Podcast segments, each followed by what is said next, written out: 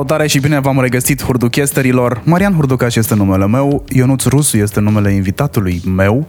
Sunt la el acasă, practic eu sunt invitatul lui și el este invitatul meu în același timp. Cum te simți în poziția de gază și invitat? Bine ai venit! Sunt obișnuit cu postura asta. Pentru că la mine se întâmplă toate evenimentele importante din cercul meu. Sunt singurul care are casă și... Și burlac. și burlac, da? Și atunci e locul de adunare, e pelerinaș aici. Și televizor extraordinar de mare. Ionuț are un televizor extrem de mare. Nu știu dacă încerc să compensezi ceva. A, da, da, da. Dioptriile. Da, nu încerc să ascund aspectul ăsta, da, încerc să compensez tot din viața Și cu mea. mașina, și cu... Și cu mașina, și cu telefonul, acum cu absolut tot ce îmi cumpăr. Văd că telefoanele tot de astea mari ți iei. Da, da, da, întotdeauna nici... Mașina are 5 metri, e lungă? Are, cred că, da, 5 metri are. Exact 5 metri și un pic. Da, Un pic mai lungă decât uh, normalul. decât media. Ți-ai din scopul. Ionuț, câți ani ai? De unde vii? Uh, Ce cauți tu în București? Ce cauți tu în lumea asta? Uh, Am uh, 28 de ani, fac 29 anul ăsta. Vin din uh, înzăpezitul Gheorgheni, că e un fel de taiga a României. Uh, am Asta venit- nu este artistul Taiga. Da, da, nu e artistul taiga, e, că mai știu, știu vreo șase cuvinte complicate pe care îmi place să le folosesc mereu, ca să par deștept. Știi că se întâmplă asta? Sunt oameni care știu două, două cuvinte și le introduc acolo, le strecoară. Păi, și ăsta știe ceva. Vorbesc corporateza. Exact, exact. Păi, ăsta sigur are ceva în capul ăla. Folosesc cuvinte de alea, cum oportunitate. Da. Uh, da. Oportunitate. Eu când citesc o carte și găsesc un cuvânt de genul ăsta, sinecură, doamne, cât folosesc sinecură. Nu ți-ar veni să crezi și la radio.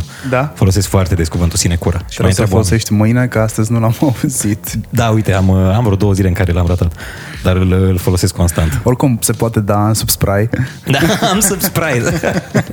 și, și genul ăsta de cuvinte, adică le adaptez. Uh, Asta este deja un inside joke uh, între între voi și ascultătorii deja, ascultătorii Kiss FM, da? Într-o dimineață, în loc să zici că poți să dai un subscribe, ai zis am subscribe și apoi după aia ai transformat-o în light motivul zilei. Uh, e un atu pe care tu îl ai și pe care vreau să-l discutăm după ce continui cu de unde vii, că te-am întrerupt la Taiga. Da, eu vin din uh, Gheorgheni, un orășel în uh, județul Harghita, super important, pe care nu-l știe nimeni și încă sunt perceput ca fiind din Sfântul Gheorghe. Adică toată lumea zice, la tine acolo, la Covasna, la... și nici județul. E foarte greu perceptibil Harghita. Și la numărul la mașină când uh, trec pe lângă cineva, Hunedoara. Nu există opțiunea de Harghita în București. Hâr este Hunedoara?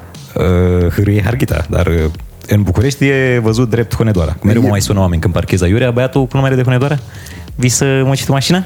Și zic, păi, eu nu trebuie să mă mut, că eu sunt de Harghita, îmi pare rău. Adică, Cheamă-l pe ăla de Hunedoara.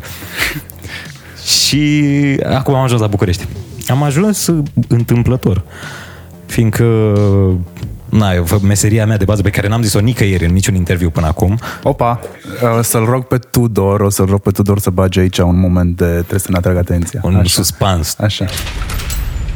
Doar în 35 este de șofer de tir și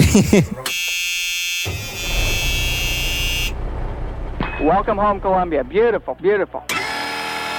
Am văzut întâmplător un casting m, la TV, de fapt l-a văzut taică meu, la Cronica Cărcotașilor. Era, se făcea un casting când au plecat uh, băieții găinuș uh, și, nu știu, dezbrăcatul, cine mai plecase atunci. Și mi-a zis, taică meu, băi, du-te, că oricum îți plăcea să te mai muțărești. Și am venit uh, la București, la casting, fără nicio speranță. Adică am venit doar așa să-mi încerc norocul, nepregătit total, fără niciun text pregătit. Și norocul meu a fost personajul ungur la culmea personajul ăsta de care mulți sunt sătui. Ia rău, lasă-mă că nu mai... Și na, m- am fost sunat după vreo două săptămâni. Când mi-au zis te sun, te sunăm noi, am zis, zis clar, e evident, replica tipică de și de agenție și de orice angajator, te sunăm noi. E ok, n-ai fost cine știe ce. Și chiar m-a sunat Șerban uh, Huidu și am venit în București să, să fac televiziune, vorba aia. Eu am crezut că o să fiu super vedetă. Adică în momentul ăla deja în Gheorghen dusem zvon, nu mai, nici nu cred că mă mai văd cu voi, paparații o să fie mereu pe urmele mele. Nu s-a întâmplat asta, nu mă știa nimeni, nimeni, nimeni. Nici măcar de acasă nu te știa. Nici măcar. taică mă suna uneori, țin minte, era emisiunea Miercurea, zicea, păi, tântălăuși Gogomanul pe Pro TV, te superi? Adică parcă nu... Sunteți ok și voi, da? E Jim Carrey pe Pro TV. Și am zis, nu mă supăr, că oricum rămân ceilalți 14 oameni care că nu erau niște audiențe beton atunci, mai și postul scăzuse în, în audiențe. Și așa a început totul. Am rămas aici, dar mai făceam alternativ și tir în vacanțele de vară. Adică eu mă întorceam pe tir. Super vedeta se întorcea pe tir. Da, pe tir cum ai ajuns? Ai avut, Uh. presupun, niște meserii înainte sau ai încercat niște joburi înainte de a ajunge șofer de tir? Practic, tu ești mândria șoferilor de tir în momentul ăsta. Tu le-ai demonstrat că se poate. Dacă tu se- ești Joe Bidenul lor. da, chiar. Și arăt ca el, așa că pare că am vârsta lui. De fapt, cred că am activitățile lui Joe Biden. Nu fac nimic. Sunt cel mai sedentar om. Nu fac nimic în sensul fizic, că, nu știu, competențele lui politice. Dar, uh, nefiind foarte talentat la tir, am ajuns să caut opțiuni alternative. Uh, și am ajuns pe tir tot datorită, sau din cauza, nici nu știu, Mm, mi-a și plăcut, mi-a și displăcut. Datorită lui taică meu, pentru că el avea asta ca meserie alternativă cumva pe lângă poliție. Mergea în concedii pe tir, ăsta era concediul lui și mi-a zis, păi, dacă tot ești parazit și te trezești la 11, nu vrei să dai de permis? Și am zis, na, am de ales, adică mă dai afară din casă altfel, nu? N-a zis da, dar n-a zis nici nu. Și atunci am început să, să practic asta după ce am fost agent de asigurări de viață unde e mai nasoală. Pentru că, nu știu dacă ai, ai, ai văzut cum funcționează asigurările de viață, dar trebuie să mori într-un fel. Adică nu poți să mori în orice fel. Scrie acolo niște moduri în care trebuie să mori. și sunt tot felul de detalii din astea imbecile, la modul, bun, te-ai aruncat de pe pod, de la câți metri te-ai aruncat? De la 6 metri. A, doar de la 6 metri 50. ne pare rău. Nu, nu funcționează. Trebuia să fii și tu atent când te Deci, arunci. practic, tu te uiți în continuare la filmele horror sau la thriller-uri și a, ăsta n-are, n-are nicio șansă să-și recupereze asigurarea de viață. Frate, nu, te, nu de acolo. nu de acolo, nu e ok. Da, pe bune, sunt foarte multe detalii din alea trecute uh, cu... Fine, fine print. Da, da, exact ca la contractele la telefonie și... Sau când îți în vinzi alte părți. sufletul. Exact. Și atunci m-am, m-am lăsat de asta, că oamenii îți dai seama, deja mă înjurau, mă... Ai vândut asigurări? Da, am vândut câteva asigurări, îmi pare rău și acum pe această cale. Scuzați, oameni, poate ați renunțat mulți la ele, dar trebuia să parcurgi un traseu, nu vindeai din prima asigurări. Prima dată vindeai niște credite bancare și abia apoi te calificai pentru asigurări și pentru uh, rente din astea pentru copii. Mai erau niște rente, astea prindeau cel mai bine. Ca să Da. meargă la facultate, să... Dar nu, nu era nu era o meserie care să-mi placă, fiindcă trebuia să sun eu oamenii. Adică nu îmi dădeau ei o listă cu oameni uh, random pe care să nu-i cunosc. Trebuia eu să mă, să-mi pun obrazul cu oameni cunoscuți. Am- Puteți să câștigi contracte făcând, uh, nu știu, impersonation of... Da, ar fi mers tot. uh, Dacă semnați, aș putea să vă... Dacă semnați, pot să vă vorbesc cu foce de becali. Pot să-l fac pe ăla. Cine vă place? Vă place Dolonescu? Dar făceam tot, adică făceam orice îmi cereau oamenii respectivi. Orice, orice, mă duceam oriunde voiau. Uh, Eram efectiv un fel de sclăvuț al lor. Și știu că într-o zi am- l-am sunat pe un prieten de familie bun, un prieten bun de familie, la care mă așteptam să cumpere și mi-a zis, uh, vorbea formal cu mine, adică nu vorbea, nu ne tutuiam ca în viața privată. Și îmi zisese, da, momentan nu prea am bani, dar sunați-mă mai târziu, dacă se poate. Și bun, cam când să vă sun? Păi peste trei ani, cam așa. Dacă puteți să reveniți, ar fi ideal. Și s-au făcut trei ani, acum vreo doi ani, m-am gândit să-l sun. Și nu l-ai sunat. Ha? M-am gândit ca farsă doar, dar nu, l- nu l-am sunat. Și după asta am început să fac uh, șoferie. Mm, Da. Trebuie să ai niște abilități să fii șofer de tir. Eu am descărcat tiruri și uh, aveam 14-15 ani când m-am apucat de descărcat tiruri pentru bani de buzunar, tiruri de haine second.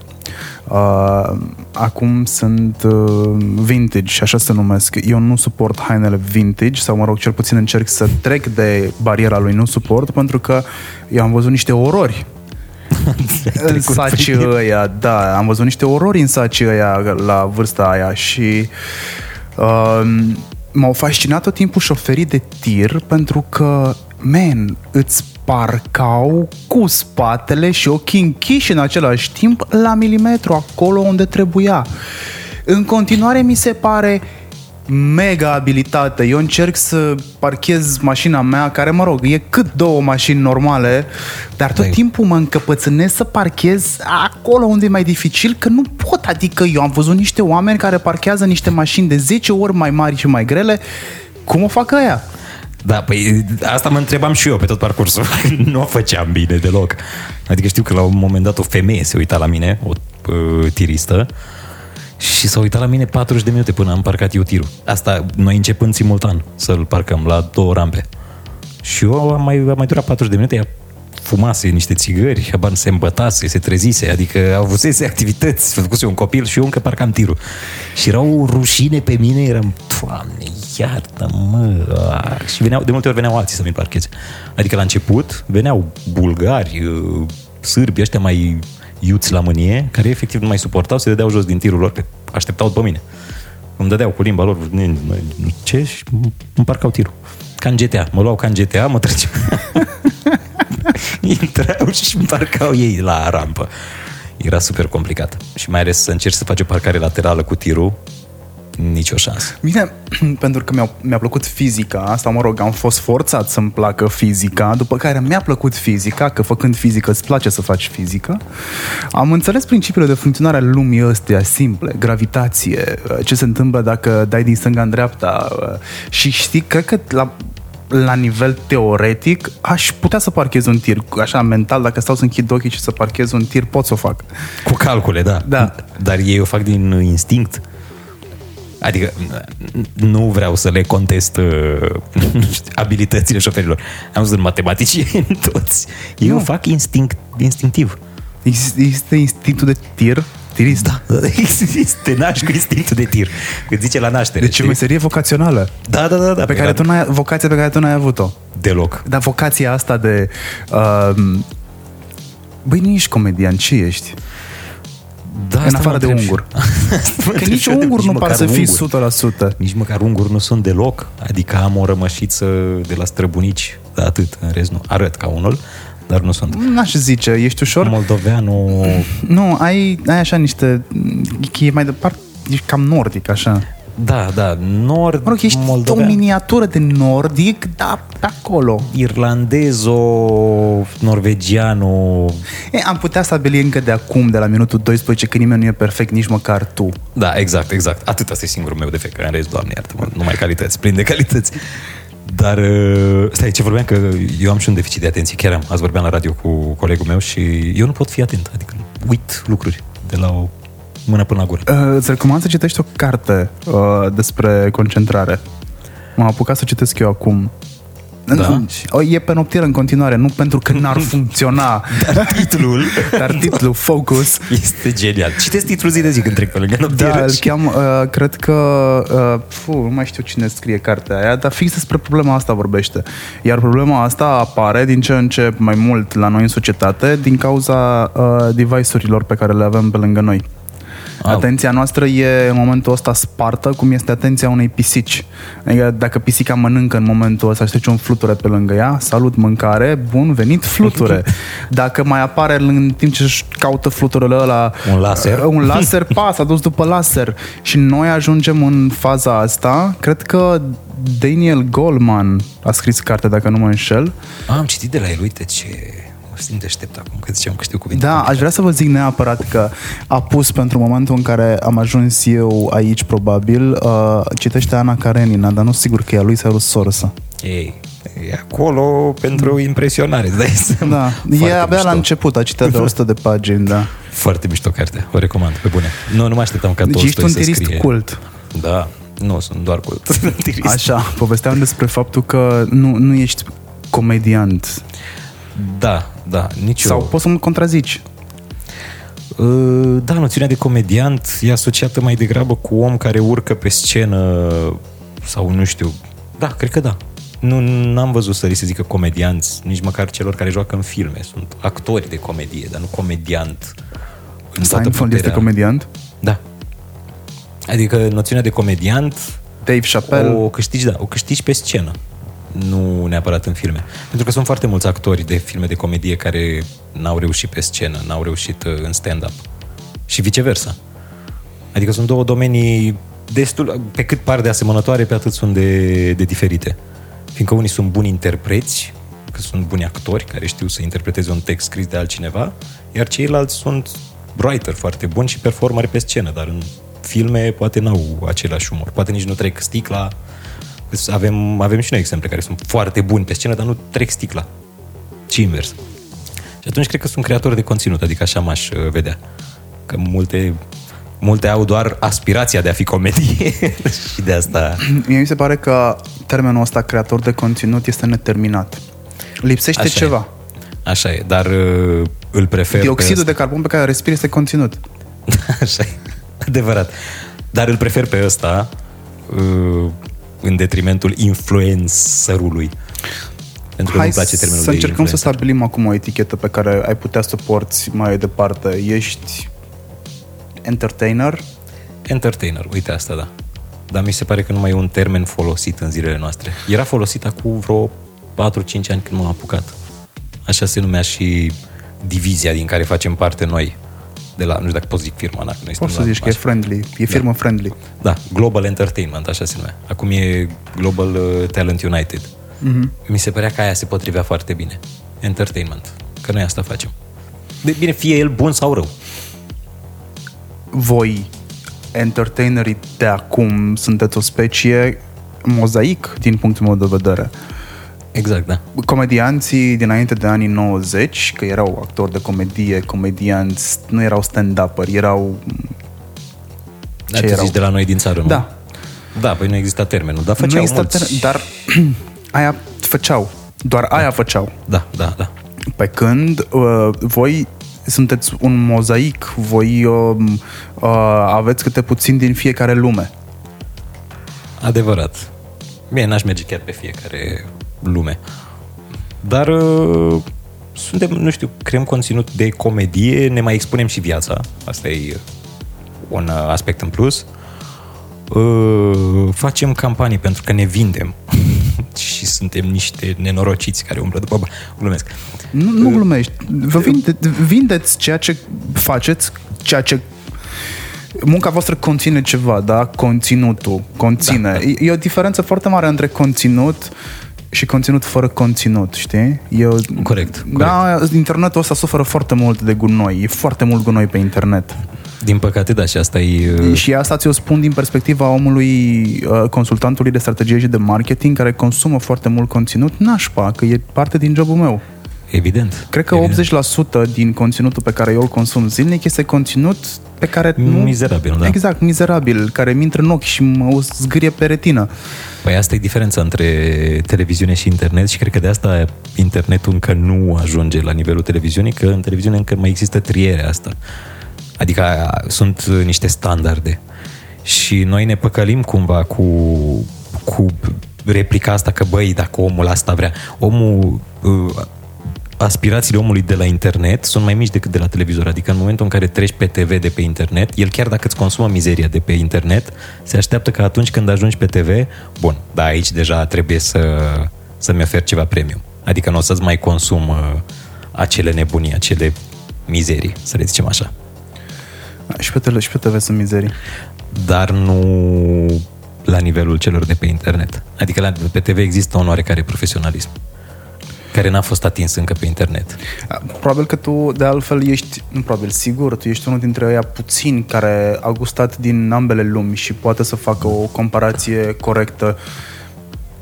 Zic asta pentru că e cam greu să te contrazic și de oricât de mult mi-aș dori să zic că bă, presă, TV, eh, că eu de-aia am plecat din presă, că nu știu ce. Dar la dreptate, există niște filtre care sunt puse acolo, uh, trebuie să te gândești cui îi pasă despre chestia aia pe internet, da, îi dai drumul și poate iese. Da, și nu sunt pretenții. Adică pe internet omul cumva și înțelege uh, faptul că nu dispui de resurse, faptul că nu dispui nici de cunoștințe, dar pe TV nu mai e dispus să ierte. E ca atunci când treci de la o companie mai mică unde se acceptă habar n-am, tot felul de nereguli, dar când te duci la o companie mare acolo, gata, e premium, e ceva de neatins pentru... Ce standarde ai tu când produci contentul, uh, când ești entertainer, când entertaimuiești? Când entertech, când vă auzisem pe cineva. Eu, mie îmi place entertainment eu cu astea, cu entertainment. Asta, asta cu entertech ar putea fi o bună, e un titlu bun de canal de tech. Da, Entertech, o să țin minte. Da, chiar, uite. Vezi, deci dacă vrea cineva să-și facă... Eu emit să- factură pentru naming. Entertainment. Da, buhnici, dacă, dacă vreodată ar vrea să schimbe numele canalului, uh, ce standarde am eu? Uh, În principiu, standardele au crescut de la un an la altul. Adică am început fără niciun standard, chiar pot zic asta.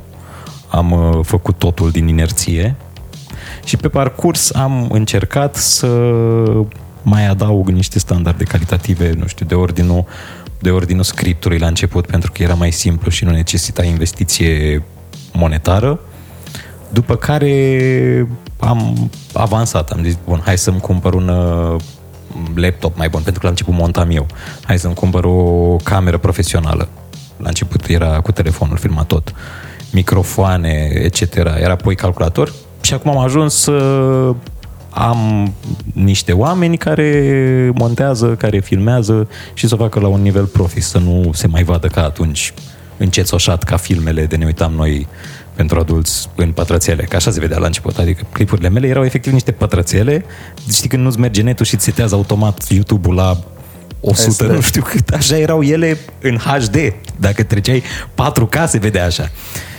Și na, cu fiecare an îmi propun, îmi propun să mai ridic ștacheta din punctul ăsta, din mai multe puncte de vedere. Asta e de ordin logistic. Da. Uh, dar um, de ordin profesional, uh, trebuie să fie glumele cumva anume, uh, unde știi că există o barieră între bun simț și nesimțire, uh, cum cântărești dacă X lucru pe care tu vrei să-l incluzi într-un sketch, Da, da, sketch. că Raul Gheba m-a contrazis, a zis că nu mai spune sketch. Cine sunt eu atât de bătrân de zic Cum îi sketch? spune? Nu mai există termenul de sketch? Beef? Beef? Da. Da, nu știu, nu i-aș spune beef. Da, mă rog, atunci și eu sunt bătrân. Suntem uh, doi bătrâni în industria asta. Care sunt, ce, ce, că, și la TV, dacă ai făcut paralela cu TV-ul și te-ai băgat singur în chestia asta, acum scoate-te. Uh, la TV există, mă rog, în presă sau în canalele astea de comunicare clasice, există niște filtre care îți spun asta e prea nesimțită, ăsta atacă, ăsta uh, nu o să facă audiență pentru că uh, ăsta nu se adresează nimănui. Uh, nu-i pasă ascultătorului din Călan, wink, wink. Aviz șefei noastre. Da, producătoarea care... matinalului, pot să zic asta, nu? Da, da, da, bineînțeles. producătoarea matinalului de la Kiss FM are, Raluca, bună Raluca, are aceeași întrebare Salut. pentru, pentru băieți când au un subiect. Uh, le pasă oamenilor din Călan? Raluca, data viitoare întreabă pe mine, că am făcut liceu acolo. Deci noi ar trebui să trimitem toate sondajele în Călan. Și Bun, care bă... din Călan? Că este Călanul nou și Călanul vechi. Data Ah. viitoare puteți să o întrebați asta. Sunt două? Da, și care Wow. sunt separate de un drum național. Eu am trăit cu impresia că e unul. Tot Nu. Deci e o responsabilitate mai mare deja. Exact, adică exact, avem exact. două orașe de mulțumit. Sunt orașe, nu? Sau ce Da, sunt? e, pe- e același oraș, doar că îi spune nou și vechi, atâta tot. Că ăla vechi, de fapt, este vechea așezare de dinainte să apară combinatul, după care, în cealaltă Să- parte a combinatului, s-a făcut așezarea umană 2 Călan, ca- care e orașul nou, ăla mai nou, adică punct Călan 2.0. Deci e singurul or... Mamă, n-am auzit. Doar la Budapesta, da. Mă rog, aici și acolo s-au unit. Ceva de genul.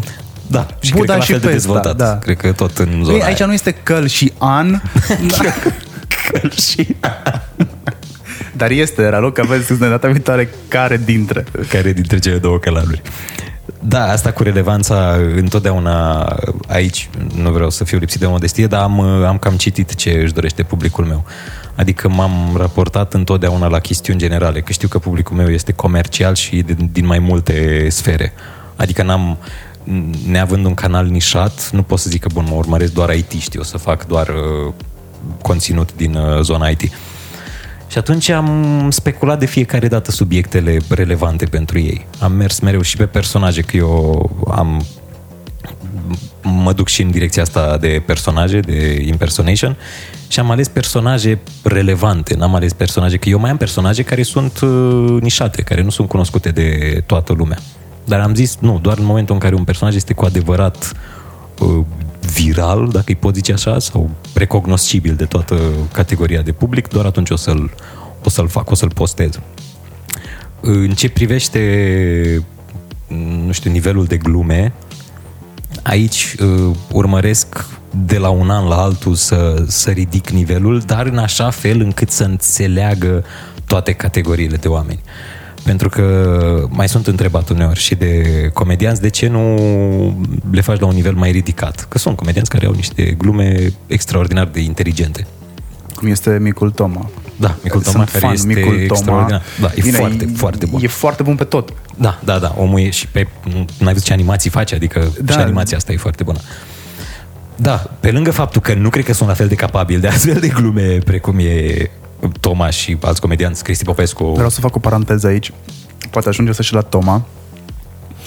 Uh, Toma îmi place extraordinar de mult pentru naturalețea cu care explică contextele din care își trage glumele. Adică omului ăluia clar i s-au întâmplat lucrurile alea că ajunge Exact. să le hiperbolizeze de dragul dramei, e, e altă poveste, dar hei, filmele sunt inspirate din realitate, nu sunt unul la unul. Corect, corect. Știi? Și naturalețea cu care vorbește și bate orice. Și te face să crezi că s-a întâmplat. Exact, știi? Este ceea ce... Acum o să înveți un termen nou de la mine. uh, e ceea ce au încercat să facă și nu le-a ieșit cei care au transpus uh, comicsurile, personajele uh, din cărțile cu supereroi, să le transpună în film. Uh, că au avut foarte multe tentative până le-au adus la industrie de billion dollars. Uh, este un termen preluat din italiană, dacă nu mă înșel, se numește verasimilitude. Gata, deci mâine la Kiss. Așa, și verasimilitude. ideea este că nu trebuie să-l faci să pară real, trebuie să-ți dea senzația că e, că e real, da. Da, uite cum s-a... Și în Deadpool uh, s-a încercat asta. Exact. Da, e foarte... Na, micul Toma, el are, are și un talent de a fi, de a fi simplu. Că Zicea la un moment dat, cred că Dem Rădulescu, uh, că sunt patru faze ale unui actor și așa e, cred că e și la comedianți. Uh, La început ești uh, simplu și prost, după aia ești complicat și prost, apoi ești complicat și bun și ci că ultima fază pe care o ating foarte puțin e simplu și bun. Și se pare că în comedie el e la nivelul simplu și bun. Toma a apărut de nicăieri. Da, da, Mie da. Asta mi se pare fascinant. A apărut micul Toma, care și-a luat un... Și ă, asta este o aptitudine pe care observ că o ai și tu. Să transformi defectul într-un statement de brand. Da, da, da, da. da. Și Asta să și e- bați monedă pe el, știi? Nu este Toma cel mic, e micul, Micul Toma. Toma. N-ai ce să te aștepți la mai mult decât la un om mic, Și da, ex- știi? Simplu și bun. Exact. Simplu și bun. E, e, e un talent. Îl salutăm pe care asta dacă ascultă. Uh, și asta zic, el are o calitatea de a crea niște glume extrem, extrem de inteligente care să ajungă și la publicul uh, și la un om care, nu știu, practic o meserie normală, habar n-am, studiază și la un uh, director. Cred că la fel se amuză.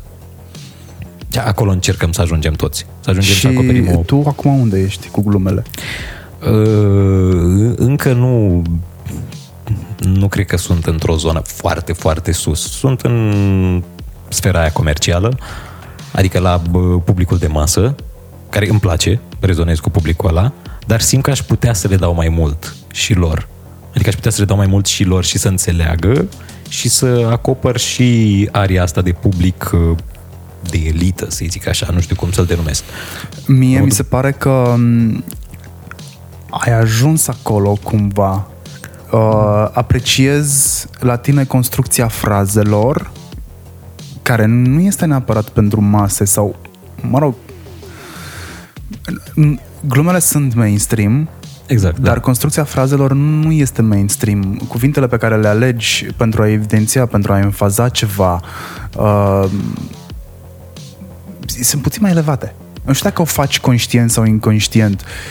Înainte să te cunosc, erai unul din mulțime care făcea glume proaste. Cum la fel a fost și Mircea Bravo, pe care îl știu ca fiind unul din mulțime care făcea farse proaste. De asta, l-am și, de asta i-am și refuzat destul de multe proiecte care veneau pentru clienții pe care aveam în Cluj. Pentru că n-avea nicio legătură cu valorile de brand pe care eu încercam să le uh, replic mai departe în brandurile cu care lucram, știi?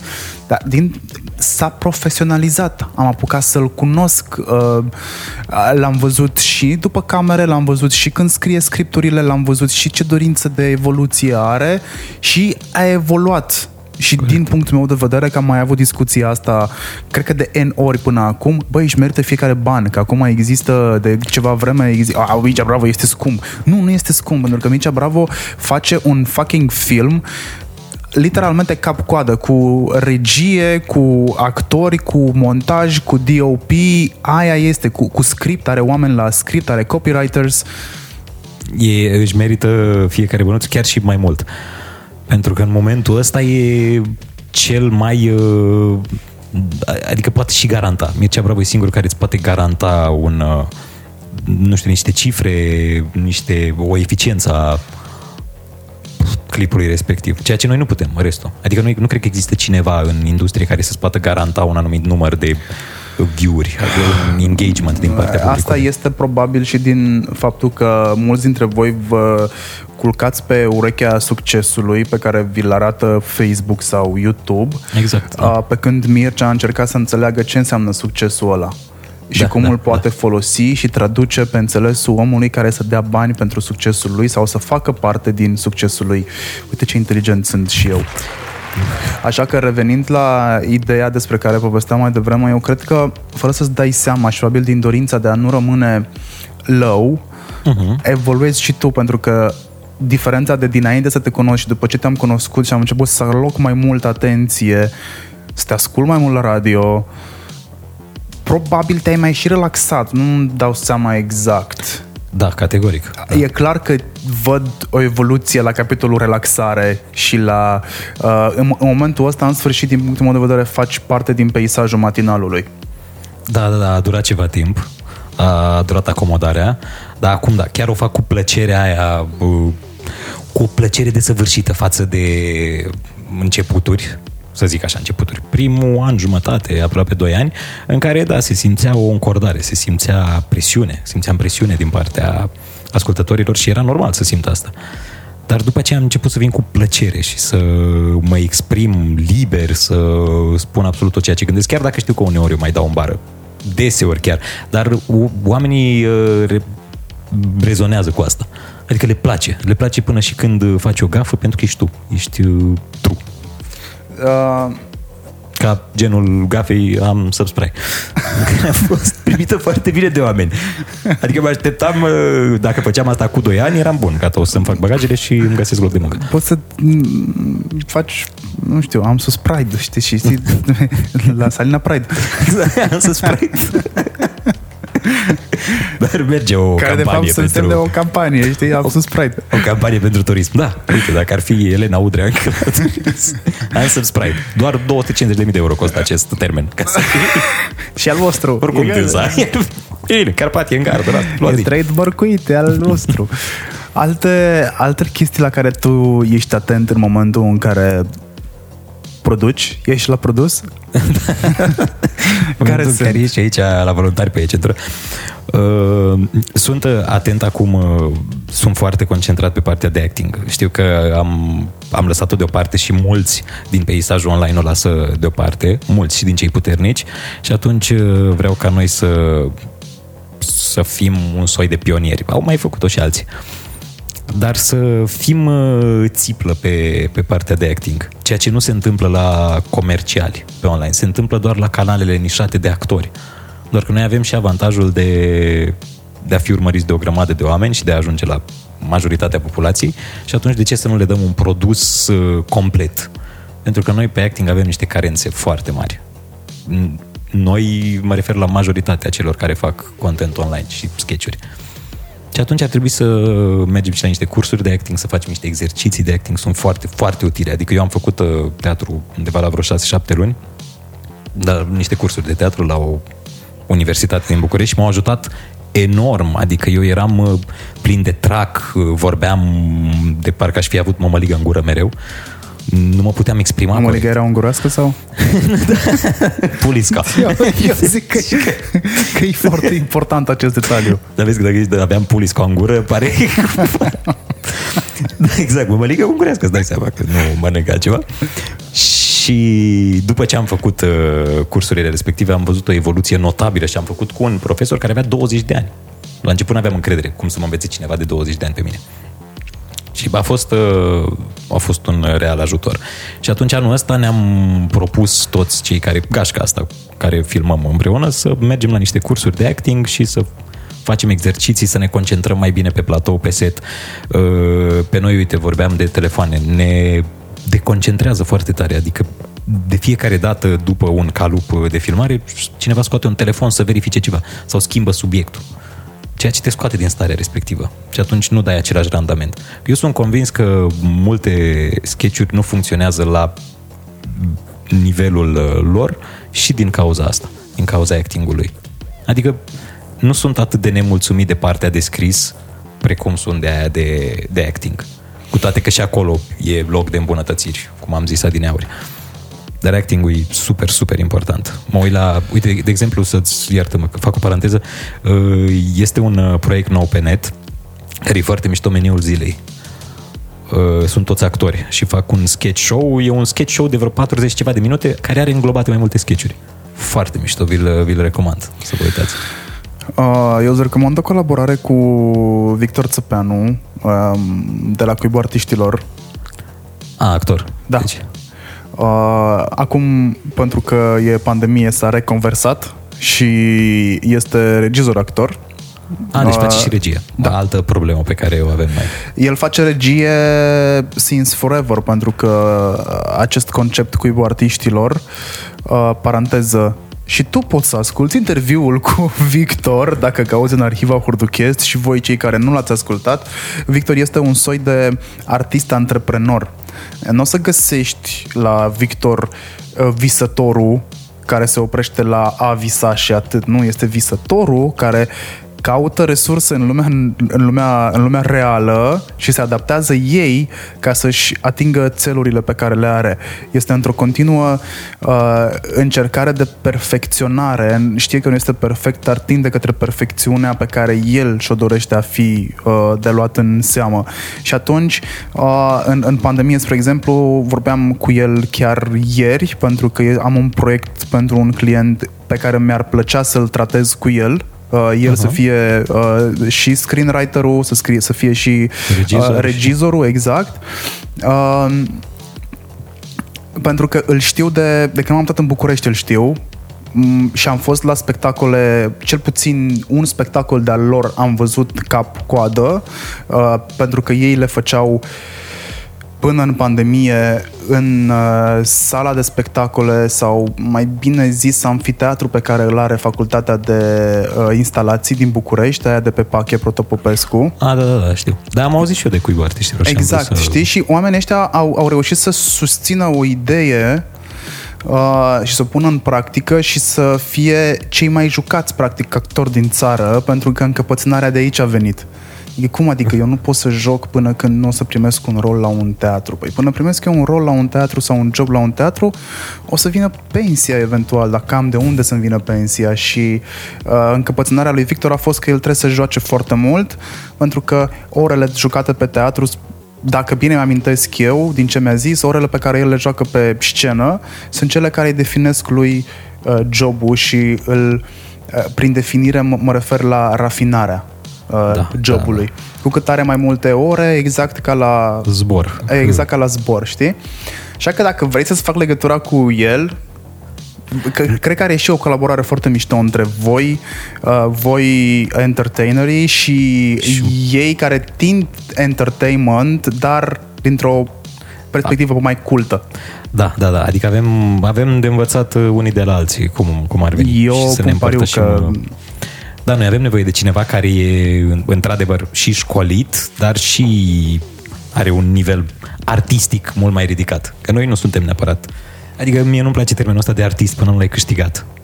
Nu, nu mi-au plăcut niciodată oamenii care se numesc ei artiști, care își uh, arogă ei denumirea asta.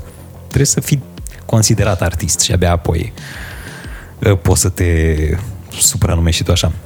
Dar da, uite, e o idee, e o idee foarte bună să colaborăm cu oameni uh, cultivați. Cu oameni care sunt un pic mai sus. Hashtag asta. recomand. Hmm? Hashtag recomand. Hashtag I do recommend this. Uh, ai abilitatea, ca micul Toma, de a transforma defectul sau dezavantajul în atu. Mm, ai deprins-o, te-ai născut cu ea, ai înțeles că dacă faci haz de necaz și tu la mișto defectul pe care îl ai, restul nu mai bagă în seamă, Da, da. da. și tu unul de traumatizat în liceu din cauza a ceva, Uh, da, n-am fost o, un personaj foarte popular, să zic așa. N-am avut parte de bullying. Mai aveam na, diverse uh, conflicte, dar nu, nu de genul ăla puternice. Adică nu pot zic că am fost bătut sau uh, mi s-a furat sandvișul. În schimb, l-am N-aveai folosit... sandwich. Da, exact. Aveam bani. Polițist, tata. E, dar, în schimb, l-am folosit mereu ca, un, ca pe un mecanism de protecție. Că așa a început totul. Am zis, băi, dacă tot... uh, Fiindcă la început, evident că încercam să neg orice defect. Nu, nu, că nu e așa și am observat că doar accentuez accentuez, uh, nu știu, atacul celorlalți la adresa vreunui defect al meu. Și am zis, de ce să nu-l, uh, să nu merg eu mai sus, să-l, nu știu, să intensific ce zic ei. Și am observat că funcționează, după care o făceam în mod constant. Bine, e, a devenit uh, un obicei noti- nociv după aia, fiindcă oamenii îmi ziceau, băi, gata, am înțeles, ești praf. Gata. Chiar și azi mai, mai fac asta și îmi zice și Andrei, colegul de la radio, băi, gata, că nu, nu ești chiar atât de... Și eu exagerez, merg, nu, nu, sunt un ratat ordinar, sunt efectiv, nu merit să trăiesc pe această planetă, doar din obișnuință o fac, nu o fac ca să mă protejez. Dar mi s-a setat așa un uh, mecanism care funcționează în stilul ăsta. Pur și simplu, mă denigrez. Oriunde merg, mă denigrez. Și nu știu nici să primesc un compliment. Asta, Asta am observat. Da, era la modul, a, nu, nu chiar atât de... Adică mai... pri- Și până și de la fete care mai văd un clip, uh, nu știu, cu vreun personaj uh, drag lor, gen Dalan Budeanu, și îmi zic, uite, foarte bine a fost. Na, nu, nu e chiar atât de bine. Nu te-ai uitat tu cum trebuie, dar uh, ia mai urmărește o dată să vezi de fapt cât de prost am făcut-o. Dar ăsta e și un, uh, și un avantaj, să nu fii mulțumit niciodată. crezi că e un avantaj ăsta? Da, da. Dezvoltă. Uh, cred că m, e o cale spre evoluție. În momentul în care nu ești mulțumit, o să depui mai mult efort înspre a te perfecționa. Fiindcă atunci când ești mulțumit, te culci pe ureche de fiecare dată. Nu, uh, nu cred că există foarte mulți oameni mulțumiți de ceea ce au făcut, la care să nu intervină ego-ul și, a, bun, gata, sunt cel mai tare, hai să nu mă mai strofoc atât. Dar unde, când, când știi tu că, că trebuie să devii conștient și de nivelul la care ai ajuns? Ok, nemulțumit, nemulțumit pe ideea că există tot timpul loc de mai bine. Am auzit și o chestie optimistă, mă rog, asta a fost optimismul suprem pe care l-am auzit. Uh, Hei, tot timpul există loc de mai rău. și stăteam și mă gândeam Da. la chestiile nașpa care mi s-au întâmplat mie în ultima perioadă and I was like, if I go extra mile, are dreptate. E că- Chiar sunt mai bine decât vreo 4 miliarde de oameni de pe planeta Exact, asta. știi?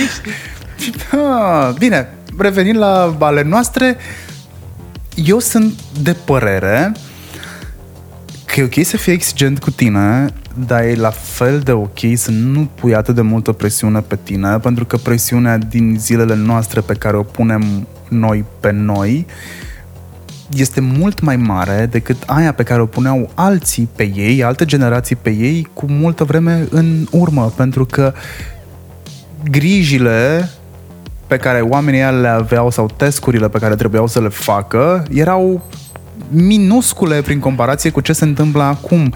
Pe lângă faptul că tu trebuie să ai atenția extra fragmentată și în același timp să te lupți, să o ții lipită la oaltă. Adevărat, adevărat. Dar bine, depinde ce îți dorești, din nou.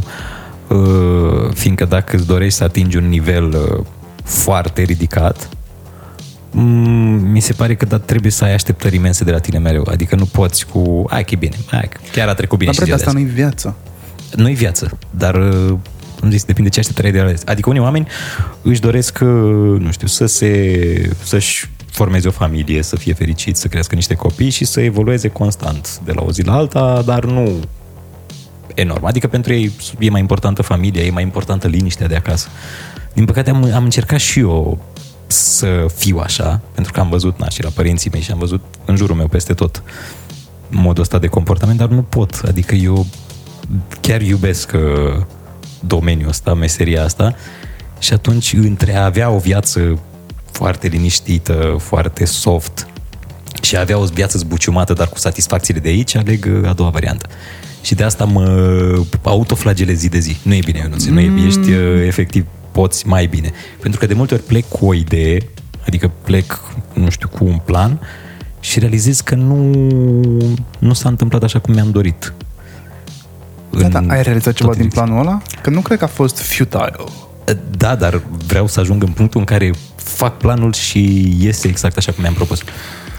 Eu am ajuns la concluzia că, într-adevăr, procesul este cel care contează mai mult decât rezultatul în sine. Știi, clasica, hei, călătoria, nu destinația. Da, nu destinația. Da, e vorba, nu este despre călătorie, nu este despre destinație, este despre proces, din punctul meu de vedere. Procesul prin care eu am învățat că există niște căi să ating obiectivul ăla pe care l-am atins la un moment dat cumva. Ok, dacă rerutez, reconfigurez tot traseul, există variante să scot niște pași de aici, să elimin niște chestii, Și să facilitezi. să fac același lucru mai repede, mai bine, cu un rezultat mai bun, pe mine asta mă interesează acum. Ăsta este locul către care, sau lucrul către care tind. Că punând presiune pe mine constant, am ajuns să fiu un am ajuns să fiu persoana non grata inclusiv pentru mine. Da, așa e. Asta e sentimentul. Adică nu, nu mă mai, am ajuns să nu mă mai recunosc eu pe mine pentru că pur și simplu am uitat de mine. Eram foarte concentrat pe a face cu totul și cu totul alte chestii, uh, să pun presiune pe mine, sindromul impostorului nu-mi dădea pace, uh, undeva în poate da. înrula că, hei, hei, hei, ești idiot, uite, ăla a făcut mai bine ca tine, mai mișto ca tine, uh, da, du, dar și tu ai reușit. Nu, nu, nu you e suck. la același nivel. Da, sindromul impostorului e, mamă, e foarte periculos. Eu l-am, l-am avut o viață întreagă, o viață întreagă, mă rog, în cariera mea, de la început până acum. N-am, n-am scăpat de el. Bine, Că în cred că fiecare zi am te-ai un educat dubiu. puțin că probabil siguranța aia pe care o ai în momentul ăsta la microfon la radio și după atâția ani de radio cunosc o persoană care se teme de microfon și una care se simte foarte confortabilă în fața lui. Mm, Tu ai ajuns să own it, să să-l faci al tău microfonul ăla, să fie cumva parte din tine pentru că e parte din jobul tău și jobul te reprezintă pe tine pentru că dacă n-ai ar fi el, n-ai fi nici tu. E o relație foarte toxică aici dacă stai să o da. analizezi. Uh, Corect. dar siguranța asta eu cred că vine și din maturizare. Maturizare care vine odată cu m, anii pe care i-ai trecut prin școala vieții. Cu doi I. Evident, pentru că cu doi, a, aia nu școala vieții, adevărat. Îmi cer scuze la... Abia când ajungi la școala vieții, acolo e nivelul suprem. Da, corect, ai, ai dreptate. Însă ziceam că nu, nu cred că trece o zi, sau mă rog două zile să zicem, în care să nu-mi spun, băi, oare chiar ești făcut pentru asta? Ce nu-ți place la tine, Ionut? Ce, ce te nemulțumește la tine? Uh, Bine, multe lucruri de ordin fizic, dar trecând peste ele, am învățat să le accept. Pentru că așa e, așa am fost dat de Dumnezeu. Mă enervează că nu arăt ca unii actori, uh, nu știu, ca unii băieți nea bruneți frumușei. Asta mă enervează. Să-ți spun eu care este standardul meu de succes în viață? Sau de om care le are pe toate? Te rog. Te las pe tine să dai un nume. Nu, o să- nu cred că o să se gândească nimeni la chestia asta, dar hai, zi. Zi de un nume. Cine crezi că... Pentru tine cine este la care le are pe toate? Oricum al meu o să-l bată pe al tău. Nu, nu, nu știu dacă le are pe toate, dar eu un bărbat, l-am văzut, uh, uite, nu știu numele, uh, dar e un actor care mă enervează foarte tare. Pe mine mă enervează, vorbeam la radio, într-o zi mă enervează bărbații frumoși. Îi detest. Îi, uh, nu, nu pot, efectiv. N-ai voie să fii Pe mine frumos ca mai bărbat. primit în casa ta. Ha? Da, da. Bă, Excepții. Se fac unele excepții. Din Ardeal, băieții frumoși din Ardeal sunt ok. Dar uh, e un uh, actor care joacă în um, uh, seria de... Stai așa, stai că nici nu mi-aduc aminte seria. Nu-mi zice Super. Bridgestone sau Bridgerstone sau... Nu, nu, nu, e seria aia în care în viitor uh, se scindează populația în facțiuni. Dacă o știi. Mm, Dragnea? Pe lângă perfecțiunea întruchipată, dra- și Borcea. Uh, Păi, e un actor care a fost ceva medic legist înainte. Uh, Oh, oh, George Clooney. Nu, el e subiectul legist. Stai așa. Stai că trebuie să... Factionless. Stai că o să caut chiar acum pe Google, că dacă scriu cuvântul ia. ăsta... Uh, nu știu cum mi-a căzut. Factionless... Uh, Divergent. E seria Divergent. A, așa, Știi? ok, Așa, bun. e actorul principal din seria sunt trei filme. Divergent, uh, Al- Allegiant și nu mai știu ce. Fii atent la al meu. David Beckham. Oh, da, da, mamă, David Beckham, da. Doamne, e- mie îmi place să mă uit în chiloți la David Beckham și nu știu de ce. Sunt, e singur bărbat la care îmi place să mă uit în chiloți. Pentru că sunt ok chiloții ăia. Da, cred că sunt și așezați bine. Adică au și o structură pe care să se pună. Da, e mișto și David Beckham. Chiar e, îl urăsc și pe Băi, el. le are pe toate. Frumos e, uh, bine, bine proporționat e, și pe lângă Da. faptul că îl ajută fizionomia, e și bine proporționat, este și talentat, a fost talentat, a fost un fotbalist extraordinar de bun. Da, da, a da. fost printre primii oameni care au făcut endorsement pentru propriile produse cu uh, numele lui, Lui. chiloții, Parfumuri. parfumul, uh, cred că și alcool are sau a avut la un moment dat. O- Unde a putut să-și împrăștie numele, a făcut-o. Uh, niciunul dintre copiii pe care i are nu e urât. Da, e o mare calitate. Uh, Bine, dai s-a seama când sunt însurat făcuți cu cu Victoria Beckham. Victoria, Be- mă, cu Victoria Beckham, cu Victoria care a fost uh, number 2, dacă nu mă înșel, în uh, Spice Girls. în Spice Girls, exact, sau number 1 era. Cred că acolo, da, în, Da. da. între Adi Sână și Marius Nedelcu. Eu așa cataloghez formațiile. Cine e Adi Sână și cine e Marius Nedelcu în Bună formația asta. respectivă. Deci, de asta zic că și omul e, și în momentul ăsta e fully loaded. Da, din toate punctele de vedere, dar nu știu dacă e inteligent. Nu, n-am Cred că urmărit dacă n-ar fi interviuri. fost inteligent, nu le-ai făcut toate astea. N-am urmărit interviu. Atunci nu e inteligent, deștept. Cultivat. Nu știu dacă e cultivat. Cred că e cultivat. E bine, el părea așa cam dambuț, așa pe... pe Da, da, abia așa. Nu, Hollywood. el era, cumva te gândeai că, hei, dă bine cu piciorul, nu trebuie să fie foarte deștept, s-a mărit, s-a însurat și cu aia. Da, dar uite, când vezi un fotbalist deștept, îți crește respect față de el. Eu mă uitam la Chivu. Chivu avea un uh, discurs articulat. Man, Chivu e, Chivu e deștept. Da, da, da, Chivu e Schopenhauer printre ei. Și îmi plăcea. Adică îl vedeam ca pe un uh, sportiv complet. Ei, În vezi, momentul- ăștia deștepți n-au noroc. Că făcea cineva o comparație între mulți uh, sportivi români, acum nu dau nume, și sportivi din afară în, și între discursurile lor. Sportivii din afară, nu știu, au un discurs mai finuț, adică au, știu să spun de atingă ce. problema altfel. Spun de ce. Ai noștri sunt, da, a fost greu. Uh, Na, mister... Eu m-am întrebat de foarte multe ori de ce mai iei reacția, că poți să iei de la meciul trecut. Da, exact. A câștigat sau a pierdut, vezi Sau care poți să reacție întrebi un nou folosești. născut, pur și simplu, și... Acum, nu- unii, unii, A, foarte unii, puțini. nu dăm nume, hai Nu bă, dăm că nume, așa sunt 95%, majoritatea da? și nu, nu generalizăm pentru că asta ne arată televizorul. Adică Da. mai nou jocul meu preferat când sunt la antrenamente de când nu mai vii tu. Nu, nu, că gata. Am Da, zis că, deci da, vin. De, de, când nu mai e aglomerat. Când nu o să Da. mai fie colix, mi-a zis că se, se dezaglomerează, dacă există termenul ăsta, de săptămâna viitoare, așa mi-a zis. Da. Atunci încep aia care și-au promis la început de an cu Cam așa trebuie să termine. Ca Din așa. anul ăsta. Cumva are dreptate, care are și experiență aici. pe la El vorbește din uh, punct de vedere al pățitului. Iar televizorul este setat la sală pe uh, Digi, Digi. something. Digi Sport. Cu sport, exact. Și trebuie doar să îți imaginezi ce spune omul ăla și de obicei spune același lucruri omul ăla. Știi? Ai A putea fost să un... ghici. Deci, da, de, dacă dădeam mai multe goluri câștigam, de astea. Greu, Da. adversarii, da, cum știți, au același discurs, mi se pare că e, ca- e scris cumva, pentru că și dacă joacă cu Barcelona și dacă joacă cu Unirea Fălticeni, au același discurs, adversar foarte complicat. Mm, Îți dați seama, cu performanțe notabile, păi, nu știu, adaptează discursul la fiecare echipă cu care joci. Da, da, ăștia sunt Pentru că ăia din afară au, um, au cursuri de... Um, fac simulări de interviuri, au cursuri de comunicare. Când spunem cursuri de comunicare, ne referim la alea hard, nu la alea de cum comunicăm cu colegul peste masă, care se fac în companii.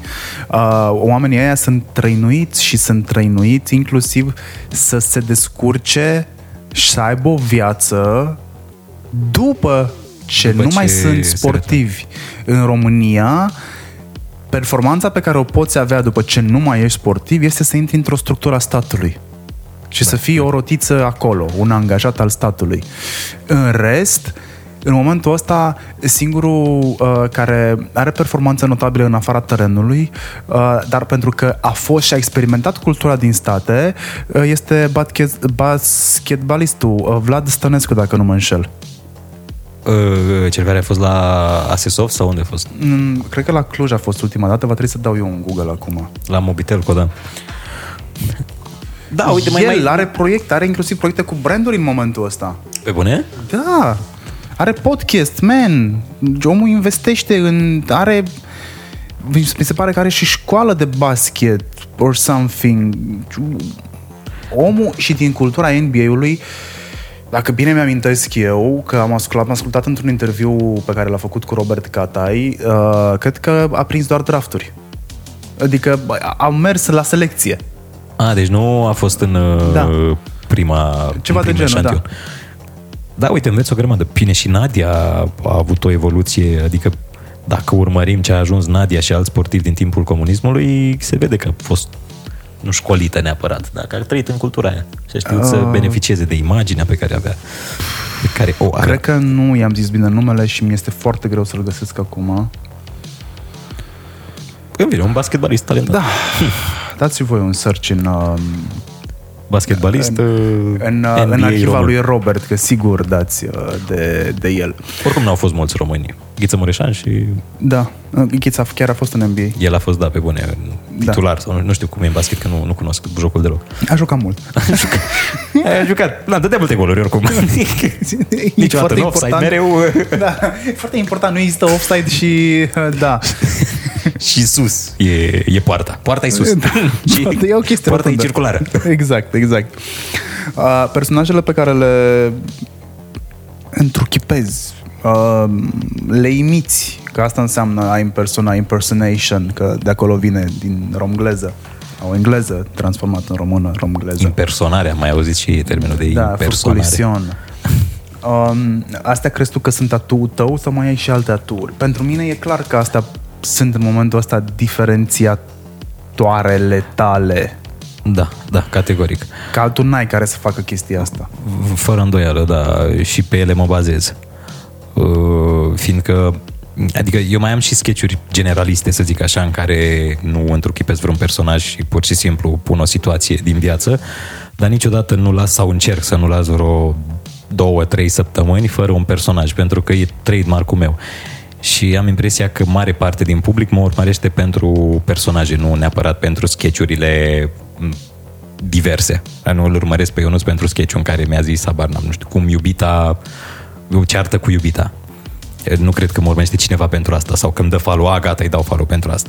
Ci pentru personaje, că nefăcând nimeni uh, asta pe zona de online, că pe TV s-a mai făcut și mai fac, o mai fac și alții foarte bine în alte contexte, uh, încerc să ofer cât mai mult conținut uh, de genul ăsta, să descoper personaje noi. Vreau să nu le ard, pentru că am făcut, uh, am făcut asta, am ars personaje la început. Uite cum ar fi seria aia cu regiunile. Le-am ars la un moment dat. Și uneori simt că și cu ungurul îl ard, doar că are parte de o simpatie foarte mare și cerere. Adică oamenii îmi scriu extrem de mult să mai postez cu personajul ăsta și atunci nu știu dacă pot renunța prea curând la el. E, asta e, e ancient, e, e istorie, n-ai cum. Nu Da, poți e să un ren- clasic cumva. Da, e un clasic. Un clasic la nivelul meu, că nu pot să zic clasic gen Mr. Bean, dar un clasic la nivelul la care... Tema ungur versus român a existat since forever și va Da. exista multă vreme de aici încolo, chiar dacă își pierde din importanță, din farmec, din înțelegere că cred că ți-am și zis la un moment dat, zic, bă, înțelegi cineva glumele tale cu ungurul în afară de mine? Da, da, da, ai fi surprins, asta e. Că... I-am, cred, că ți-am, cred că ți-am și scris, erai, făce, îl, îl făceai pe ungurul, făceai un ungur la, la ruleta radio. rusească și ți-am și scris, zic, mă, foarte bun, dar mai, înțel, mai înțelege și altceva de București în afară de mine? Ai fi surprins. Ai fi surprins. Din păcate, uh, bine, poate fi și din păcate și din fericire pentru mine, dar mai degrabă din păcate, uh, oamenii înțeleg tema asta pentru că există în continuare aversiunea față de uh, minoritatea asta. Uh, ar trebui, uite, într-o situație ideală, să consume personajul ăsta, dar uh, tolerându-i Adică doar sub formă de umor. Dar uh, mulți oameni care nu sunt din zona respectivă, nu știu, din alte zone, Moldova, Oltenia, Dobrogea, ei o consumă asta și ca pe o formă de protest față de, de unguri. Adică și în comentarii mai văd, "A, așa, dă-le, bă." În schimb, ardelenii o gustă, pentru că ei fiind, stând cu ei în uh, aceeași zonă, ei îi cunosc cum sunt și atunci știu că exagerez și că nu e nimic uh, real din ce fac. Dar ceilalți, de multe ori, uh, dau share ca, ca protest. Ca pe o manieră în care se revoltă. Ia uite, și asta mă și nu știu, mă întristează uneori. Ține de analfal- analfabetismul funcțional chestia asta? În unele cazuri, da, dar în uh, cele mai multe cazuri e vorba de propaganda uh, media uh, și de, propag- de propaganda partidelor mai degrabă. Pentru că mulți unguri nu rezonează cu valorile partidelor Asta am auzit. Respective. Tot așa, first hand am auzit uh, din zonă. Da, da, adică partidele respective, ei susțin niște teze cu care nu, în care nu se regăsesc oamenii respectivi. Adică ei vor aceleași lucruri ca și noi. Chestii de bază, na, nu știu, un spital, o autostradă, o... Habar n-am, să le avem cu toții, nu doar ei, nu doar noi, să, să avem cu toții aceleași beneficii. În schimb, ei uh, exagerează cei din partidele respective, bun, românii nu ne vor bine. Poți să le- zicem UDMR, că Da, al- putem să alte, zicem. alte partide nu avem, doar dacă nu... Mai, uh, mai sunt vreo doar dacă două. folosim uh, pluralul greșit ca un ungur. Exact. Și atunci îi, îi și întărâtă, e întărâtă, nu știu, partea aia micuță de populație, care încă are valori uh, șovine și se implică în tot felul de mișcări din astea pro-autonomie, pro-scindare, etc. Dar în rest, majoritatea sunt niște oameni uh, ca noi, care conviețuiesc cu noi, ne înțelegem foarte bine acolo și în orașul din care sunt eu, Hei, foarte puțin. Prietenul meu cel mai bun este ungur.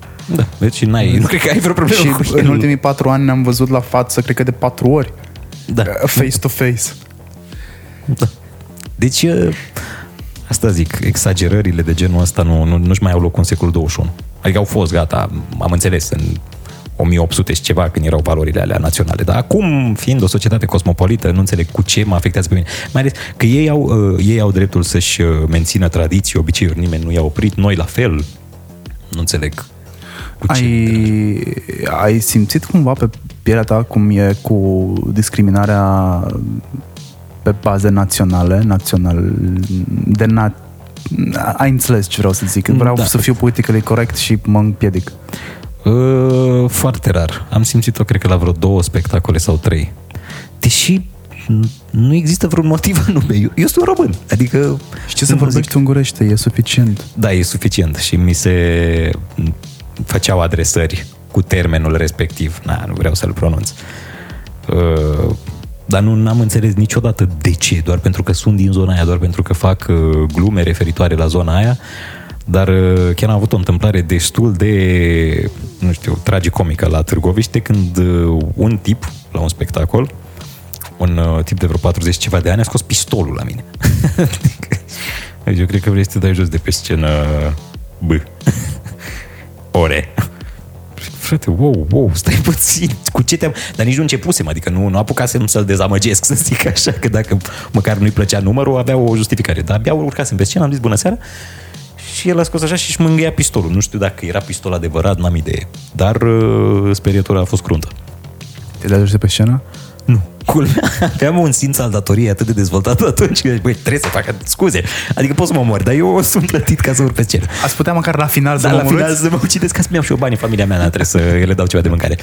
Dar în rest n-am pățit, chiar oamenii sunt uh, super înțelegători.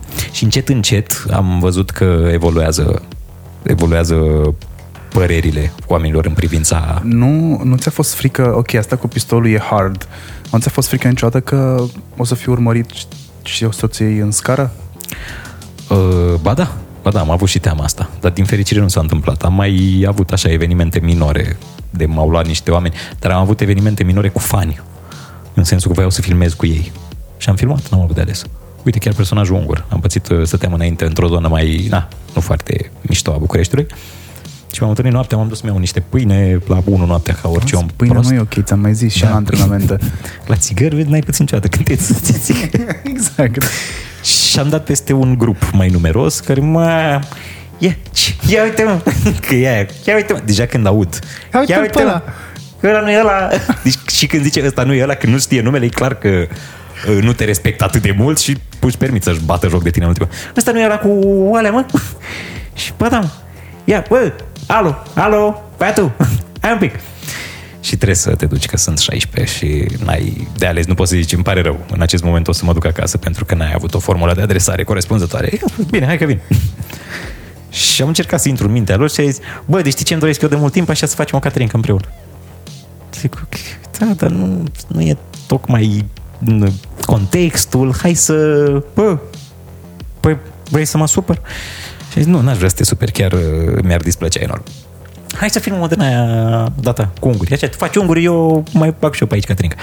Și am zis, bine, hai, filmăm. Am filmat cu telefonul meu și bun, am scăpat.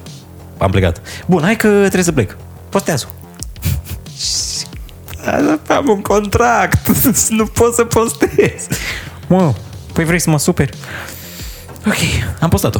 Am postat pe Instagram, cred, un filmuleț. Deci pentru cei care au văzut un filmuleț la 1 jumate noaptea pe Instagram cu niște băieți în parcare, uh, a fost uh, din pricina asta. L-am postat și am fugit în casă și l-am șters. Și n-am mai ieșit 2 ani, doar Glovo și Food Panda a fost pe acolo. Atunci am descoperit Glovo și Food Panda, că până atunci îmi cumpăram eu. și m-am și mutat. Am pățit chestia asta. Uh,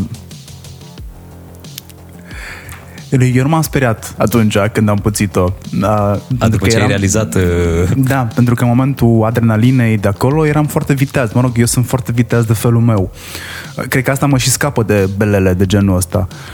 Dar Când ți le n-am- și intensifică uneori.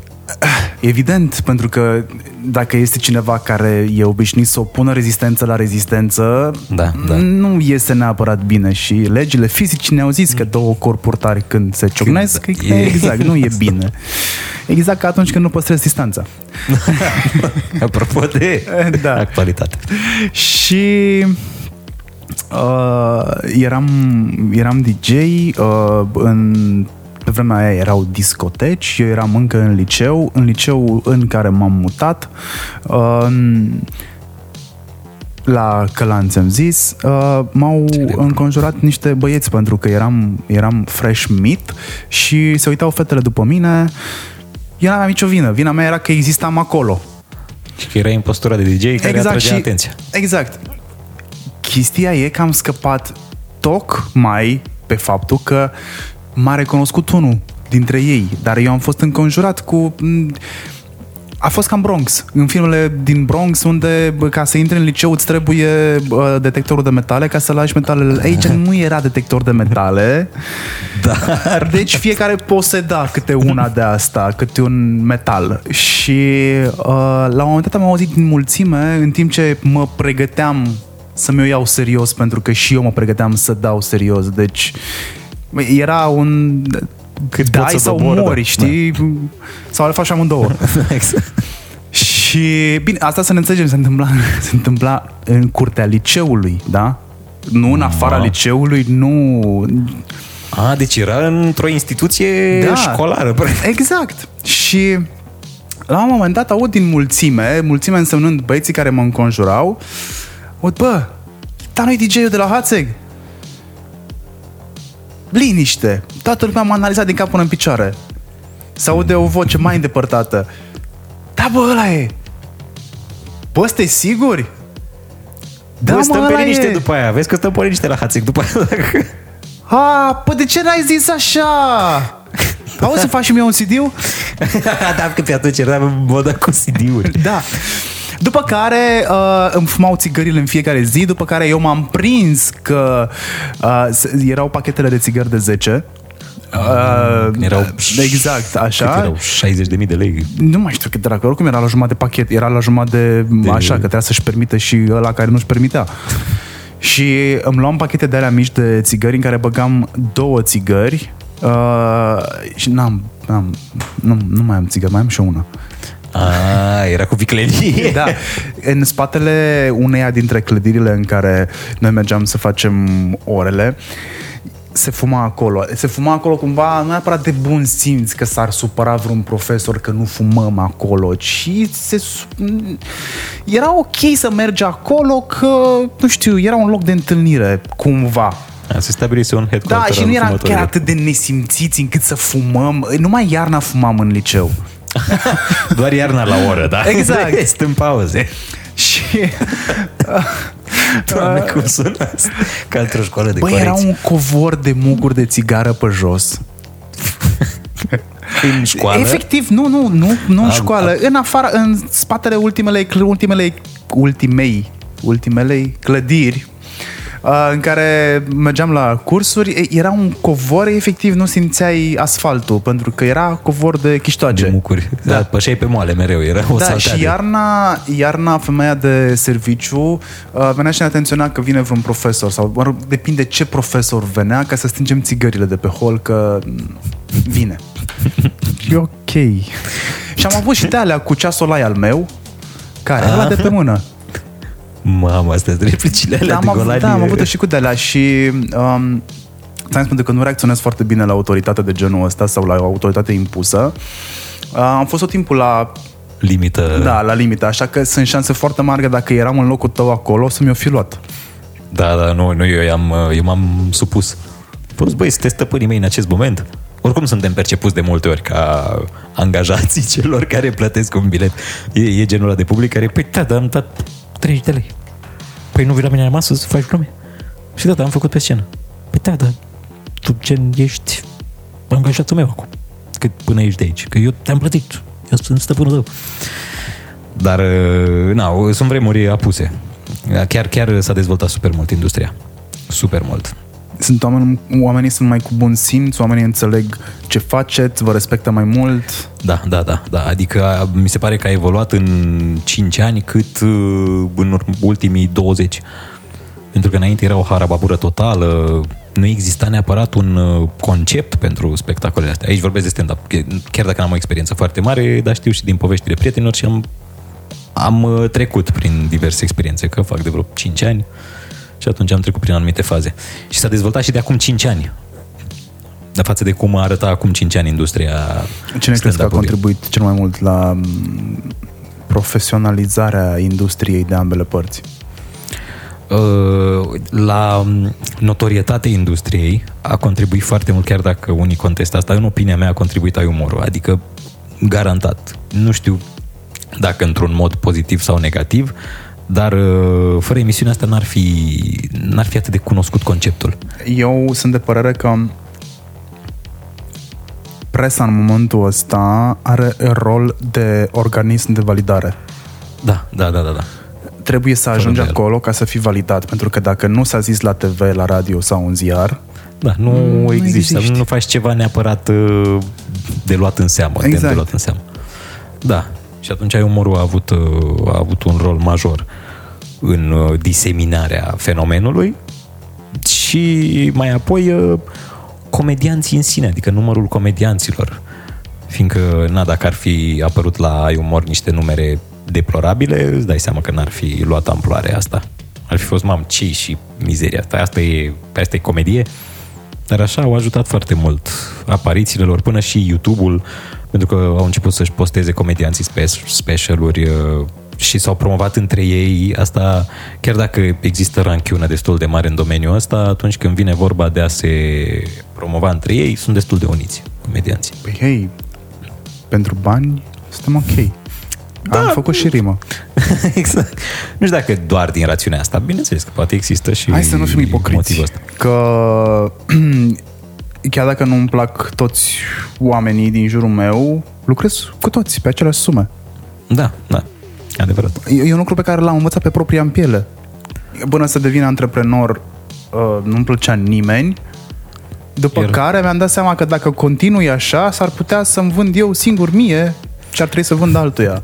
Da, diplomația ei este de aur în zona asta. Ce înseamnă pentru tine performanță când știi că ai obținut o performanță sau că ai devenit performant, ce înseamnă pentru tine performanță?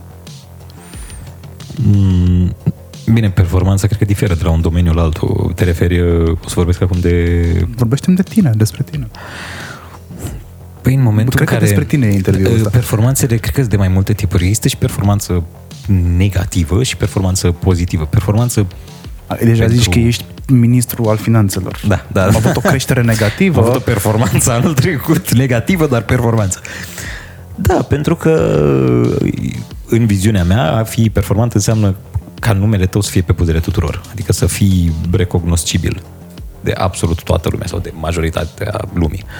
Și există în sensul ăsta și valori negative, nu dau nume, dar na, în principiu din anumite emisiuni Dacă ai curaj, poți să care dai sunt nume. pomenite, nu, că nu mai vreau să mă întâlnesc la pâine cu ei și cu adepți de-ai lor și există și uh, o performanță pozitivă. Nu știu dacă există termenul dacă nu fac un pleonasm la performanță pozitivă, dar, uh, mă rog, E piaristic vorbind, e ok. Pentru că ți-am zis uh, să nu uităm că au fost niște vremuri în care se povestea foarte mult despre creșteri negative. da, creșteri negative, corect. Știi? Și eu, pur și simplu este un artificiu de public relations, că prima dată dai cuvântul pozitiv, după care... A, ca să nu pară atât de negru dracul vorba exact, am avut o creștere negativă, înseamnă we are in deep shit, aia.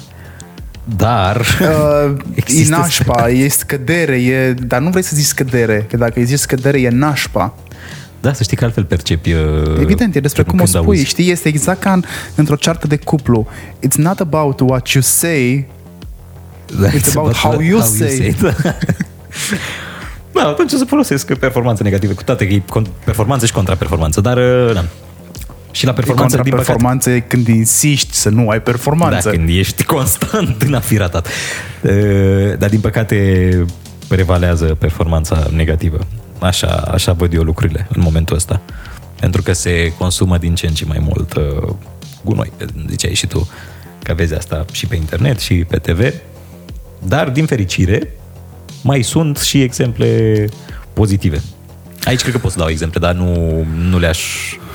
uh, N-aș putea să le dau pe toate și pot, na, de ce să zic câteva... de ce să superi? câteva Nu să te-ai nume. născut să placi pe toată lumea? Sau să te placă toată lumea? Păi cred că da, nu mi-a plăcut niciodată să... N-am fost o fire conflictuală. Dacă am avut impresia vreodată că cineva are ceva de împărțit cu mine sau că are vreo nemulțumire, l-am întrebat, păi e ok? Adică nu vreau să te... Că n-am niciun motiv. Dacă mi-ai făcut rău, doamne, vreau să... Dar nu... Tu doar mergi la biserică și pe lumânări, tu nu... Da, atât. Eu doar pun luminările, scriu blestemul și gata, să dau niciodată în față. Da, cred că da, am, am problema asta. Și de multe ori, încercând să mulțumesc uh, o arie cât mai largă de oameni, îi ne mulțumesc pe toți. Ți-e Așa se frică, uh, ți-e frică de asumare? Uh, Da, uneori da, mi-e frică. Și la, și la asta lucrez, pe lângă ce spuneam, din domeniul profesional uh, și la dezvoltarea personală, că tot sunt la modă cărțile din, uh, din aria asta. Mai e un business foarte bun asta cu dezvoltarea personală, cu self-help-ul. Este extraordinar, mai ales că toate cărțile spun același lucru. Bineînțeles. E fascinant cum pot autorii să spună același lucru în 10 cărți diferite și cum pot să-i facă pe oameni să creadă că e ceva diferit. Și se simte chiar prost față de ei că nu reușesc să pună în practică conceptele alea atât de simple. Da. Pentru că reușesc ca autorii ăia să o facă despre tine, despre capacitățile tale sau incapacitățile tale și le subliniază. A, deci nu ți-a ieșit, înseamnă că nu ai scăpat de toți oamenii toxici din viața ta. Exact, exact. Am citit și eu vreo 5 și mi-am dat seama, la 5 mi-am dat seama și eu m-am prins greu. Și, păi, cam același lucru din toate celelalte. Dar, uh, uite, ăsta este un subiect care ar putea deveni argument de sketch pentru tine, uh, self-help-ul, pentru că eu cred că comedia, entertainment-ul are o putere foarte mare de educare. Până la urmă asta fac stand-up-ării, asta fac comedianții, entertainerii, iau iau elemente din realitate care sunt supărătoare și fac mișto de ele ca să le accentueze importanța. Da, da, și să le corecteze. În scopul Îmi plac de a se foarte corecta. mult uh, stand-up de culoare în perioada asta pentru că undeva la 25% din sketchurile fiecăruia dintre ei, din programul de scenă al fiecăruia dintre ei, este despre negri, Da, și problema... despre inegalitățile provocate de culoarea pielii, știi? Și îmi place pentru, îmi plac pentru că din ce în ce mai mult se vorbește fără perdea. Înainte, pe la începutul anilor 2000, la în anii 90, dacă stai să te uiți la uh, spectacole de acolo care au cumva ca temă tentă asta, sunt așa mai foalate, nu? Acum e pe față. Da, da, da. Acum e perioada lor. E chiar uh, perioada lor. Bine, în uh, aceeași măsură ei și au un motiv pentru Da. care să, să au o, o luptă pe care să o ducă. Mm, Albii nu prea au, adică nu știu ce luptă poate să ducă la modul general. În Mie ce mi se sunt pare, dezavantajați. m, apropo de educație, am avut o perioadă, cred că în facultate, dacă nu mă înșel, în care am, am consumat foarte mult entertainment de pe vremea lor noștri.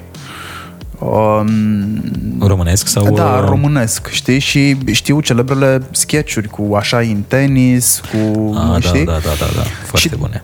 Le-am consumat pentru că aveam niște teme la facultate care aveau legătură cu uh, cum uh, au reușit oamenii în perioada comunistă să mm, eludeze cenzura. Um, am stat foarte mult printre mm, almanahurile vremii de atunci, printre ziarele vremii de atunci ca să înțeleg ce se întâmpla și am consumat și foarte multe sketchuri uh, din, din zona asta. Mi se pare că umorul de atunci era obligatoriu smart pentru că trebuia să outcome, să, să, să depășească oamenii din departamentul de cenzură. Da, da. Iar uite, m-am așa gândit în tenis, man, e state of the art. E genială. Nu știu dacă a fost scrisă de domnul Mihăiescu, am idee, dar el E, era... e, e același era în spatele tuturor, cred că el l-a scris. Da, cred că Mihăiescu, că el a creat multe din scenariile vremii respective. Foarte bun. Adică un geniu în uh, materie de scenarii. Cred că sunt și în ziua de azi. Bine, subtilitățile alea și mi-a rămas ca așa în tenis în, uh, în, în memorie pentru că începusem să înțeleg cum era portretizat, cum era portretizat în, în vremea respectivă uh, uh, capitalismul, uh, cum erau portretri, portretizate uh, uite, Europa Liberă și multe alte canale din care se informau Da, da, ilegal, cu ghilimelele de rigoare. Mă rog, Rebelii. ghil- ghilimele acum, atunci erau pe bune, era fără ghilimele, că erau ilegale sursele alea de informare. Uh, și am început să înțeleg ce înseamnă uh, asta m, metafora, că practic aia era, știi? Ca Așa e în tenis, practic așa e cu partidul, n-ai ce să-i faci, știți cum e.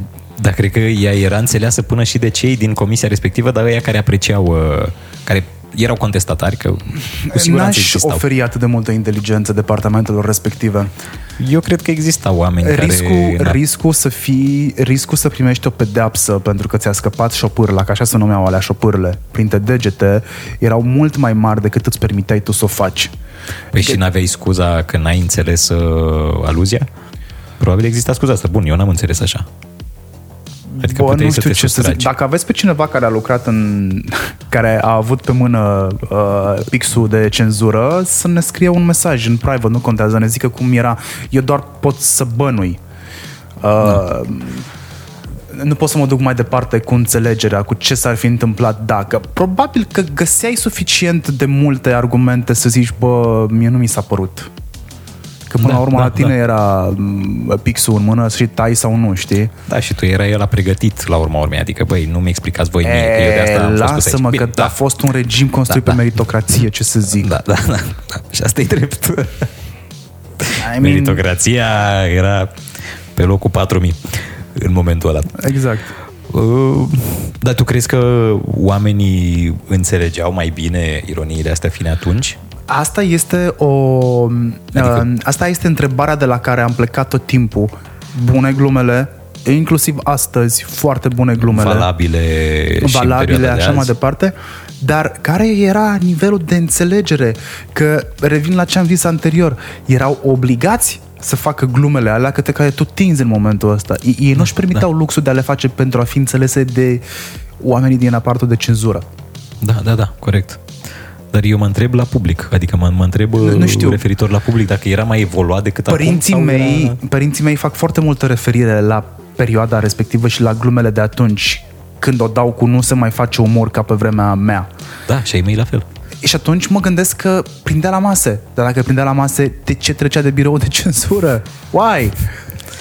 Așa, erau cu dublu înțeles, într-adevăr. Aveau Poate dublu că înțeles. Erau birou- atât de bine făcute încât uh, prindea la ambele categorii. Sau poate că biroul de cenzură funcționa după niște cuvinte cheie, cum funcționează algoritmii astăzi, știi? Profanity filters. Ah, ca pe YouTube și pe... Da, exact, știi? Neanicu. A, Opa, nu, pică. neanicu. Chimie, pică. da, și atunci trebuia mascat prin alte cuvinte. Exact. Probabil. Orice, fiecare, nu știu, atac la regimul comunist.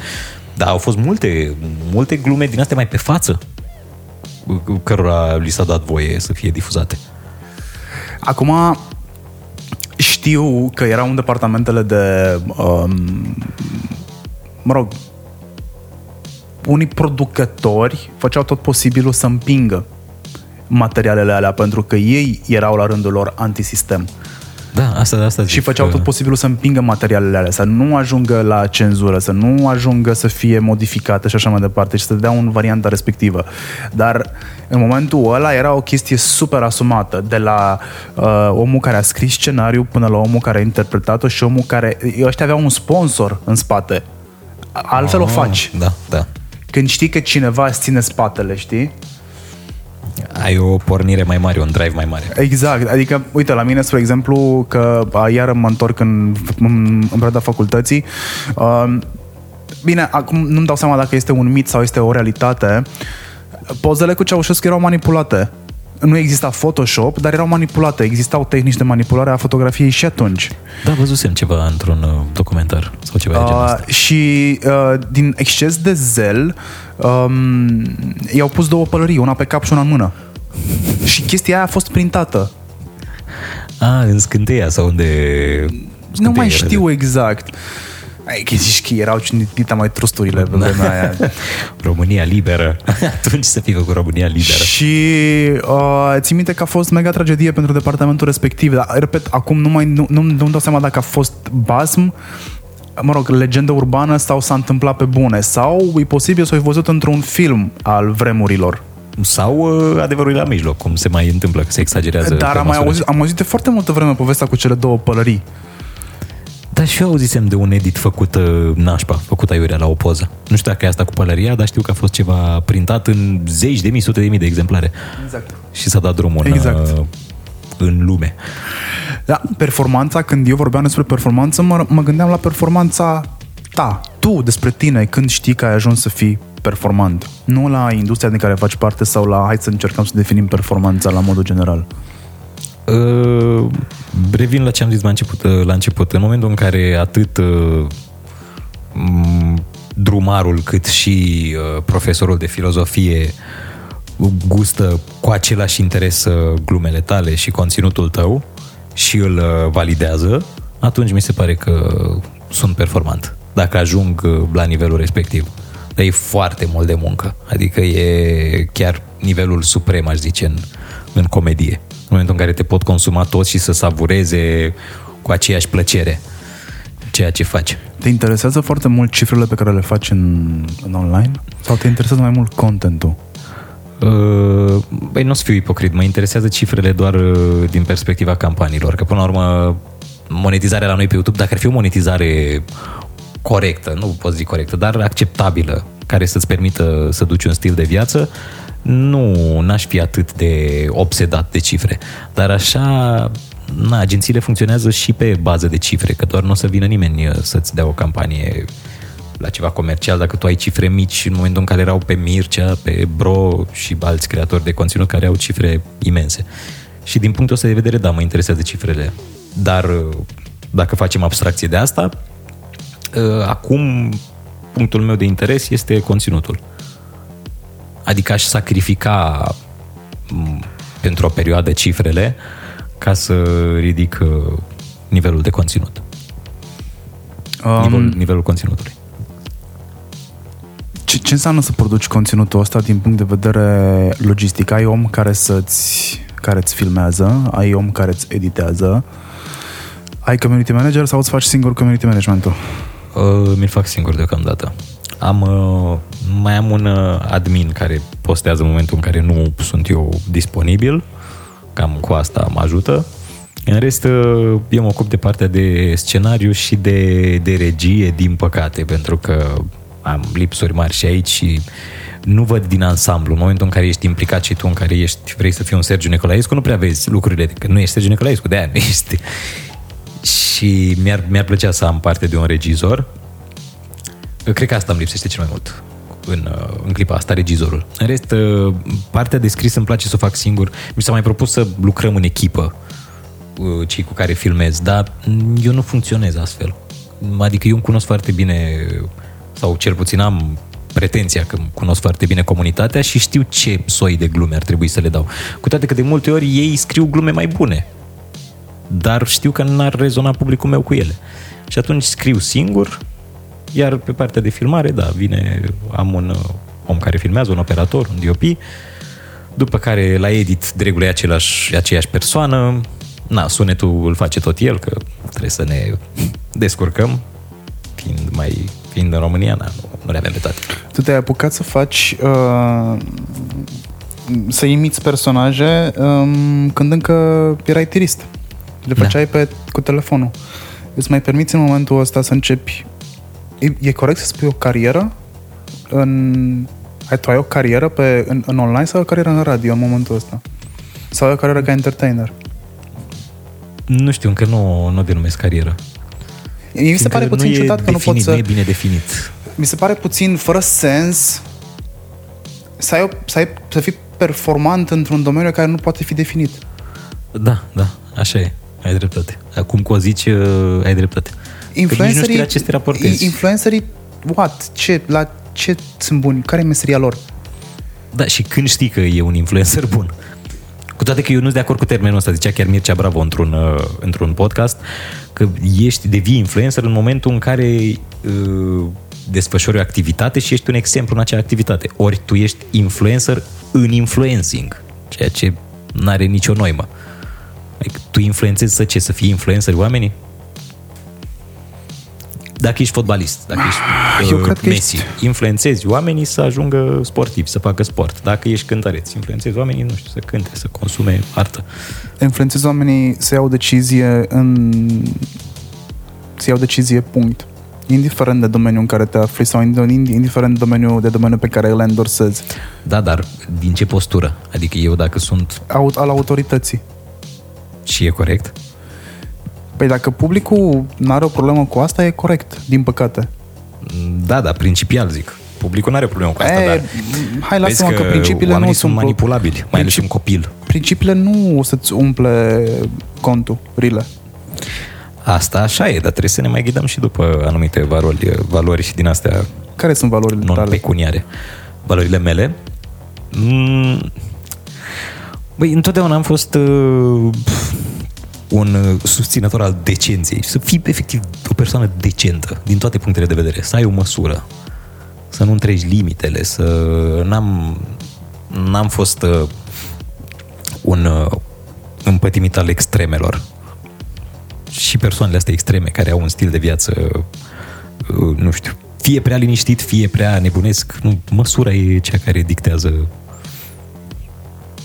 ordinea în lume. Dacă ești o ființă cumpătată, o ființă nici, nici nu știu să definesc acum. Sunt am intrat într-un... când, uh, um, când stai și te gândești la ce ai realizat până la 28 de ani, la rece, e, ești mulțumit, lăsând la o parte faptul că te autoflagelezi constant pentru că tu știi că se poate mai bine și ai vrea să atingi perfecțiunea profesională, oricare ar fi profesia ta. da, în profesia ta nedefinită. Uh, da, l-aș mânia pe Dumnezeu, știi cum, cum e vorba din por să zic că nu sunt mulțumit. Dar știu că puteam să fac mai mult și știu că am uh, frecat menta în mare parte a timpului. Fiindcă sunt, sunt leneș, adică trebuie să recunosc că sunt leneș. Nu e ca și cum aș munci de zi de zi ca să-mi ating visul.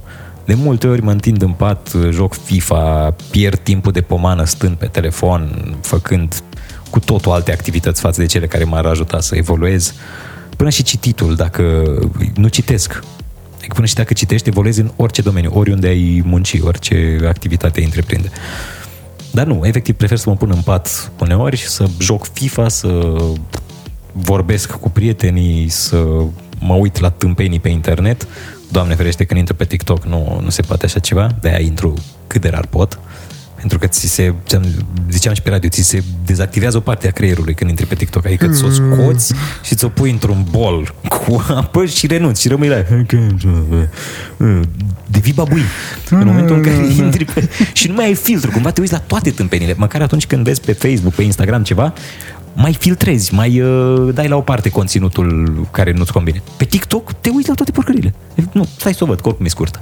Uh, Bine, pe TikTok este uh, e freak show. Da, da, da. Exact. Știi că e greșit, totul dar ești ca molia la lumină albastră. și ai și o scuză că ești pe TikTok. Asta te Da, scuză frate, pe sunt tine. pe TikTok, adică Da, băi. asta e pe TikTok. Sunt și pe TikTok. Până la urmă, oricine stă pe TikTok, asta urmărește. Aici, aici am voie. E exact cum ziceam de TV și net. Parcă, băi, pe net am voie să urmăresc ceva mai mic, dar pe TV Discovery. Da, pe, pe, pe Discovery. Nici pe Discovery nu mai era ce era. Nu Da, mai și e ce acolo era. a intrat toate alea, toate manelele, că mă uit numai la hipopotami maneliști. Contează pentru tine posesiunile materiale? Sau sunt cele care, dacă ele contează, contează în sensul că îți setează milestone-uri, uh, te motivează să avansezi, Mm, da, da, chiar contează. Nu o să fiu ipocrit, sunt și Zodia Taur. Eu sunt uh, obsedat de zodii, sunt împătimit. Adică de când am cunoscut-o pe colega mea, Andreea Berghea, viața mea s-a schimbat. Chiar, chiar studiez domeniul ăsta al horoscopului și nu doar uh, european, și chinezesc și din toate sferele. Uh, și îmi place confortul. Taurilor le place confortul și luxul. Adică întotdeauna am aspirat la asta. Și neavând când ești mic, parcă ambiția e mai mare să le obții. Și îmi, îmi setez și obiective de genul ăsta. Pe lângă cele, nu știu, de ordin artistic, îmi setez și obiective de ordin material. Pentru că legea atracției, uite, culmea chiar funcționează. Adică eu mi-am imaginat, uh, spre exemplu, luăm un exemplu, mașina asta pe care o am, mi-am imaginat mulți ani că o să o am. Și s-a întâmplat, culmea. ce mașină ai? E, un uh, Fiat. nu, e uh, Mercedes. Am și mi-am luat un Mercedes. Da, Eh, sunt, ce sunt mai model? puțin cocalat decât înainte, Ce că aveam model? BMW. Uh, E-Class. E un E-Class coupe Clas. Din ce an? din 2018. 2018. 30 de mii. E frumos, da. da, e, da. Rate, rate. Știi cum e aia când se scuză la televizor uh, vedetele bogate? îmi place- Nu, nu, nu, dar nu, e ceva modest. Când, când uh, îi mai întreabă cineva, dar casa aia, vila aia de 15 etaje. Nu, nu, nu, e o colibă de moștenită de la părinți și am mai adăugat eu. Dar aveam prieteni care aveau beton, nu.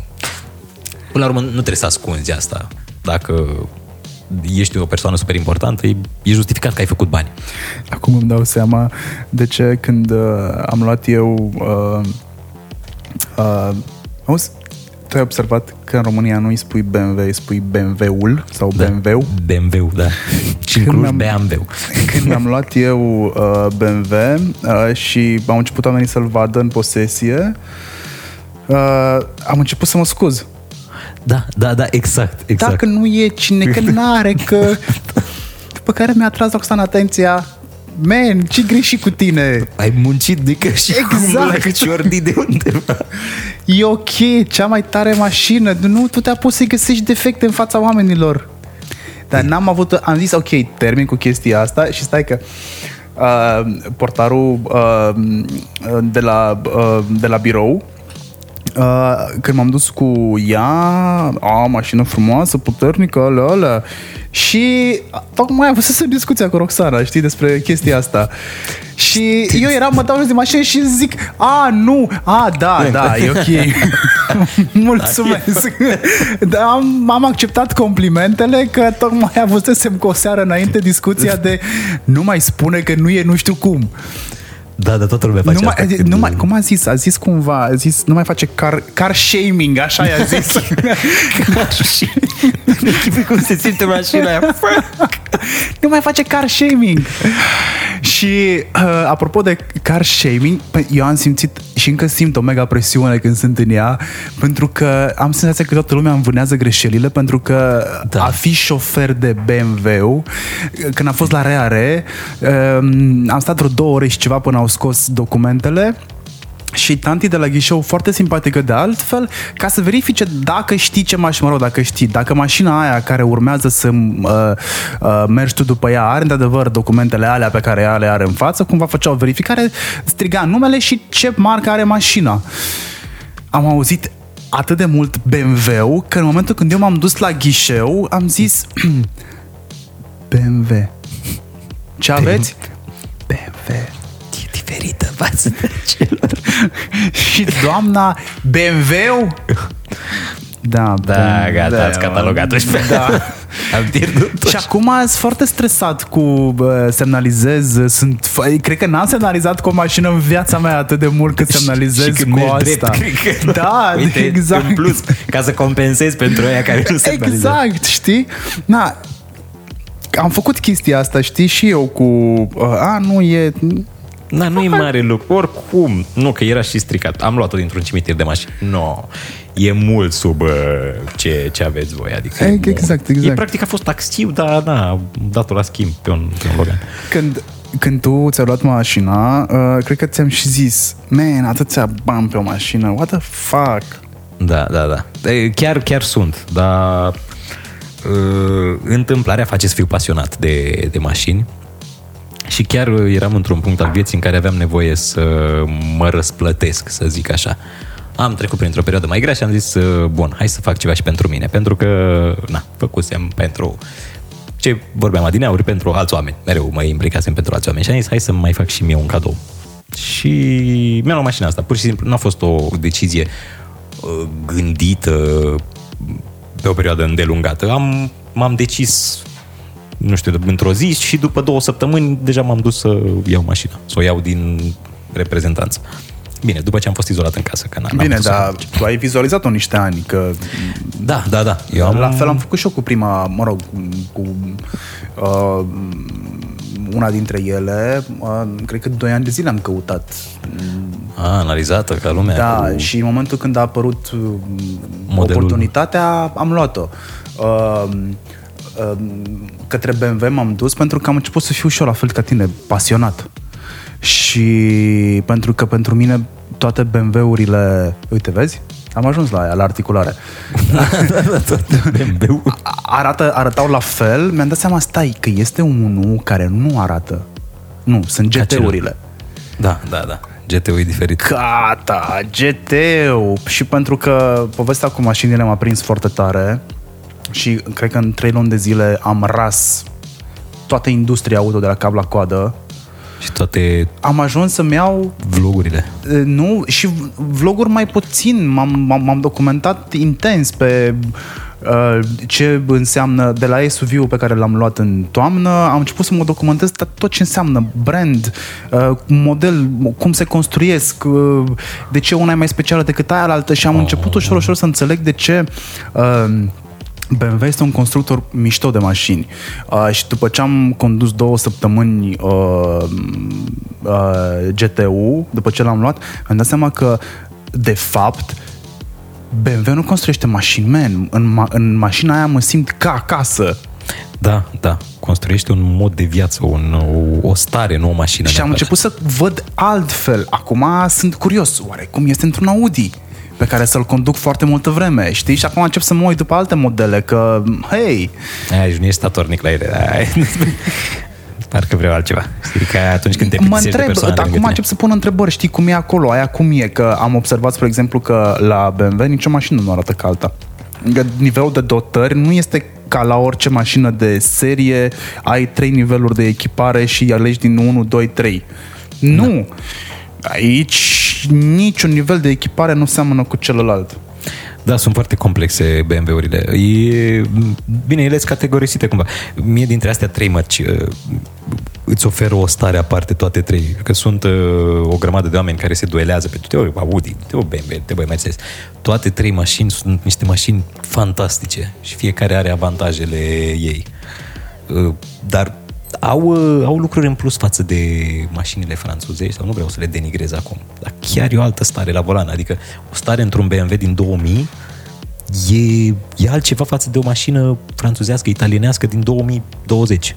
Te simți într-un anume fel, simți că conduci. Eu când mă bag în mașină, în, uite că am ajuns să vorbim despre mașini, e super tare interviul ăsta.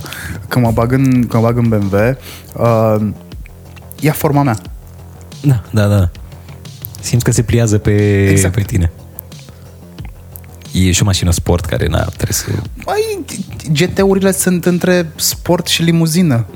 Da, dar BMW-ul e conceput așa pe ansamblu ca mașină sport. Că Tu e... ai zis că a ta are 5 metri, Da. da. la fel are și BMW-ul. 4 da. metri 80 something.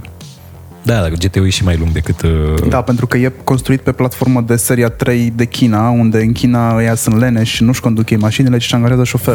Deci au Trebuie să aibă nevoie loc de mai mai, mult. mai mult loc în spate. Oricum, portbagajul ăla poți să bagi Este- 5 cadavre Huge. și Am, tot mai rămâne. am văzut și eu acum la un prieten în portbagajul la Doamne, iartă-mă, e tir. 540 de litri are pe seria 3 și 560 pe seria 5. Vai de capul meu. Da, e foarte mare. E, cred că e, eu n-am văzut portbagaj de X6. Nu e, e- nu, e, nu, e, nu e la fel de mare. Cred că i6 are 520 de litri. Ah, deci au, uh, e mai de familia asta. Exact. Mașina. Exact. Da. E mai rigidă, BMW-ul e mai, uh, are suspensii mai rigide față de, de celelalte. Îmi place mai mult suspensia de pe... Mă rog, e suspensia aer spate. A, e pe perne? Da, și în momentul când ai băgat-o în sport mode, nu în sport plus, în sport mode, deja o simți cum se cambrează, A, mișto. că și Asta e cambrează și șasiul și uh, suspensiile și în momentul ăla devine mai rigidă, se lipește mai tare de șosea. mișto. Și se are și din asta de se dă mai jos și mai sus. Știi că Uh, sunt uh, cre- Eu cred că ea le face chestiile astea, dar nu cât să o simți tu din interior. automat, da. Nu sunt astea. Cred că șeptarul are, și am impresia că și unele seria 5, în care setezi tu dacă ești pe teren accidentat, Da. Se ridică mașina. cu da, niște era ca centimetri. la all road de la Audi, că tot vorbeam despre... Da, da. Și Audi pe 4x4 sunt foarte, foarte bune. Au sistemul ăla 4 Da. extraordinar. Exact. La BMW trag toate. Uh, fascinant. Uh, suntem pe finalul interviului și am, am apucat să vorbim despre mașini. Pentru Religie. mine brand aspirațional, pentru tine probabil brand aspirațional a fost uh, uh, BMW. Uh, Mercedes-ul de la început. Mercedes-ul. Și după aceea a devenit BMW-ul. Uh, la mine Jeep a fost uh, brand aspirațional. Am avut tot timpul salivam când vedeam Jeep-uri salivam, eu eram drowling. Sunt, au, au, o, agresi- au o agresivitate jeepurile și o bărbăție în ele, adică îți transmit uh, Leonidas, așa când intru în jeep e impunător. Exact. Și și eu când eram mic eram super fan Jeep. Adică dintre SUV-uri, că eu aveam, eu aveam pe fiecare categorie de mașină o preferată. Și pe Mercedes era CLS-ul, pe, pe din astea, pe limuzină. Deci e ok să ai aspirații materiale, pentru că aspirațiile materiale te fac să vrei mai mult de la tine, vrei să-ți fie remunerată munca ca atare, uh, practic să fii răsplătit pentru munca pe care o depui, ca tu Să, da, să te bucuri uh, în viața personală de ceva, că până la- te bucuri uh, de succesul pe care l-ai, nu știu, la modul ăsta metafizic, dar uh, să te bucuri și de ceva palpabil, palpabil până la urmă. Adică vrei să-ți iei o vacanță, vrei să, nu știu, să-ți cumperi o mașină, să-ți cumperi un ATV. Eu, asta, eu vreau să-mi iau un ATV acum, asta e următorul meu scop. am auzit de obsesia asta, da. pentru la radio, asta cred că am lucr- auzit. Da, la radio chiar am zis. Îmi place foarte mult. M-am dat cu ATV-ul iarna asta și a devenit uh, Eu m-am dat odată, era să pic în cap cu el de pe creasta unui ideal și mulțumesc, nu mai vreau. Da, dar te-ai dat uh, excentric. Eu m-am dat... Eu sunt genul care nu... nu uh, în momentul în care se bucură de ceva până și de un carosel, de mașinuțe. Eu la mașinuțe nu, nu mă bufneam cu ele. Eu le conduceam. Lin, smooth, niciodată. Mereu când se băga cineva, băi, băi, atenție! Vă rog să scoateți afară pe asta. Stați puțin, bă, ce faci? Păi da, dar știți A că dat de în asta e... Nu, nu, nu, nu, nu. nu. Eu în siguranță. Și cu ATV-ul tot așa, cu 20, adică mă bucuram de el și totul în mega siguranță. Și după aceea am lăsat-o pe prietena mea să conducă. Doamne, iartă-mă, mă simțeam ca un bunic de la, băi, mai încet, mai ai 25 deja, dă un col de treabă. Nu mai suntem la 18 ani. Adică am condus în condițiile cele mai sigure posibile. Nici, o, nici nu m-am gândit vreo secundă că pot să cad. Uh, Eu sunt genul ăla care nu se bucură extrem de m-am tot. suit pe ATV de jos dealul pe care am urcat 150. nu părea... Deci, cum să zic, dealul era ca un acoperiș, era în două ape, știi? Când am ajuns sus mi-am dat seama, eu nu puteam să stau uh, cu ambele roți pe creasta dealului. Ah, deci De era jos din nu aia se ca, vedea așa. ca sigla de la Paramount. Exact, exact. știi? De- Nu se vedea așa de jos. A, și știi. am ajuns acolo și mi-am dat seama că fac, uh, trebuie să fac ceva. Eu, singura variantă pe care o aveam era să merg în jos, dar a merge în jos înseamna că trebuia să-ți muncesc foarte tare de ghidon, să-l bag sub mine dar în așa fel încât să nu mă rostogolesc cu el, că se împiedică, știi, că la bicicletă și te duci cu capul A, sub știi, tine. știi. Și tot ce am putut să fac a fost să mă duc drept înainte până când am văzut că vine o prăpastie. Aveam un cioban în partea stângă care era în botă și se uita la mine să vadă ce se întâmplă. și într-un moment de maximă adrenalină am tras de ghidon, nu știu cum, eu nu puteam nici să încetinesc că mergeam pe creastă într-o parte și trebuia să mențin aderența. Ah, da. Și da, am ca tras să- de uh, am tras de ghidon, n-am căzut cum mă așteptam să se întâmple, uh, dar mi-am dat seama că trebuie să mă țin foarte bine de ATV-ul ăla pentru că era o mușuroaie de o jumătate de metru până jos. Mamă, Deci dar dacă era și cumva teren. filmai de la distanță, vedeai o chestie care se ține de ghidon și fâlfie după ea până jos, știi? Și din momentul ăla a zis, băi, îți mulțumesc, eu nu mai vreau ATV astăzi. Da, vezi că trebuie să iei în calcul toate condițiile înainte. Și Eu acum mă când duc mă gândesc la faza aia, mă dor mâinile de la cât de tare am strâns de ghidon. Adică mie, memoria mea e acolo. E... Mamă, și dacă pică la peste tine, e, îți dai seama că Da, sunt nu e câteva cea mai sute de chile. comodă chestie care ți se poate întâmpla în viața asta. Um, după o oră și 50 de minute, cred că ne-am apropiat de final, pentru că, deși am putea să povestim mult mai multe, La infinit. Putem să ne punem microfon la sală când mergem să, să înregistrăm discuțiile din pauze. uh, nu că la sală muncim. Da, Da. unii. Eu mai mult uh, mă plimb. Oricum, băiatul de la, băiatul de la recepție încă întreabă de tine. Dar i-am promis că o să mă întorc. ca să am și eu o funcție, ca să fiu fi important la fel ca tine și ca Oliver, uh, am zis că eu, uh, la un moment dat i-am, m-a întrebat că eu ce fac. Ce? Uh, n-am zis nimica. După care, pentru că trebuia să fac ceva, am zis eu, uh, eu mă ocup de imaginea asta. Doi. Tu vezi tot ce fac ei? exact. De mine. E de mine gândit. Exact, exact. Exact, exact. Trebuia să fac Și ceva. acum vorbești cu mine pentru nu te mai adresezi lor, că totuși. Îți mulțumesc foarte mult pentru cele aproape două ore pe care mi le-ai alocat. Îți mulțumesc pentru ibricul pe care, mă rog, oala pe care mi-ai dat-o ca să-mi fac cafea la tine acasă, pentru că tu nu știi ce e aia cafea în cămin să o faci la ibric. Eu doar cu aparatul. Sunt Aparent obișnuit la aparat. este o meserie uitată. Să știi că nu, nu mai e la fel de... Dreacu, mă, Răspândite generațiile ca de de astăzi, da. Cafea la ibric am băut pe o cană pe care scrie numele tău. Narcisismul uh, la el acasă. Da. Um, dacă ar fi să tragem o concluzie a discuției de astăzi, care crezi tu că ar fi concluzia discuției noastre? Uh, tocmai cred că e lipsită de... Pentru că n-am, uh, n-am găsit un termen pentru ceea ce fac eu și bănuiesc că asta a fost uh, unul din uh, uh, subiectele principale ale discuției. Deci, practic, mulțumesc, Marian, mi-ai confirmat că în continuare habar n-am cine fac. sunt. Că nu știu ce fac. Așa ar trebui să se numească uh, podcastul ăsta. Nu știu ce fac cu Ionuț Rusu. Uh, nu știu, o concluzie nu vă mai luați atât de tare în serios. Se pare că toți oamenii se iau foarte mult în serios. Nu e neapărat o concluzie, e un mesaj. Mm. Toată lumea se ia în serios, mai ales în perioada asta cu sensibilitățile. E o perioadă cu multe sensibilități. Nimic nu mai e, uh, nu mai e luat în, în nota în care a fost făcut să fie. Și noi am avut o problemă, uite că iar deviez, am avut o problemă cu colindul pe care l-am făcut cu Kiss FM și s-a speculat uh, despre noi că am fi uh, antibotniță și am fi conspiraționiști. Și pur și simplu a fost un cântec comic. Atât. Asta, asta ne omoară pe noi în secolul ăsta, pur și simplu sensibilitatea la orice. Și de asta militez pentru comedie. Comedia trebuie lăsată să fie comedie. Adică orice subiect este uh, menit să fie supus umorului. De obicei, pe final de interviu las oamenii cu care vorbesc să dea un mesaj oamenilor care ne ascultă, dar cred că l-ai dat deja, asta cu Da, da, nu uite, vă mai da. luați în serios. Um, asta este o concluzie pe care cred că am tras-o într-unul dintre interviurile pe care le-am mai făcut în trecut cu Alex Negrea. Uh, Vrei să mai zici ceva și te-am lăsat. Nu, nu, asta, cam asta ar fi fost. Cred că aș fi zis tot același lucru, dar într-o, sub o altă formă. Vă mulțumesc vouă că ați stat cu noi aproape două ore, probabil cu tot cu intro și outro, cam pe acolo o să ajungă. Uh, Marian Hurduca sunt eu, el este Ionuț Rusu. Mersi de invitație. Uh, discuția este mult mai productivă decât mă așteptam să fie. Da, iată. Iată, mi-ai deci, mi-ai depășit așteptările. Așteptările, aparențele înșeală. Da, da.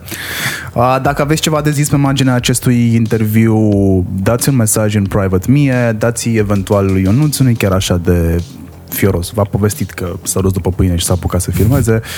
Adică fac orice cu voi, în principiu, dacă Da, dacă sunteți, sunteți uh, suficient de convingători. mulți și convingători, e- se rezolvă. Uh, Dacă aveți sugestii pentru un nou invitat pentru Hurduchest, uh, nu ezitați să ziceți chestia asta. Puteți să-mi spuneți și ce v-a plăcut din interviul ăsta, pentru că laudele tot timpul o să-mi placă. Uh, Like, share, subscribe și ce mai zice Shelly? Like, share, subscribe și nu uitați să... Bine, aici urmează după like, share, subscribe, nu mai înțeleg nici eu, că eu sunt foarte multe reuși și nu uitați că fac de tare, fraților, că v-am lăsat. Nu, nu-mi dau seama ce spun. Huducați ce mai tare podcast, fraților, boși, or. Cât de tare. Acestea fiind zise, hai pa!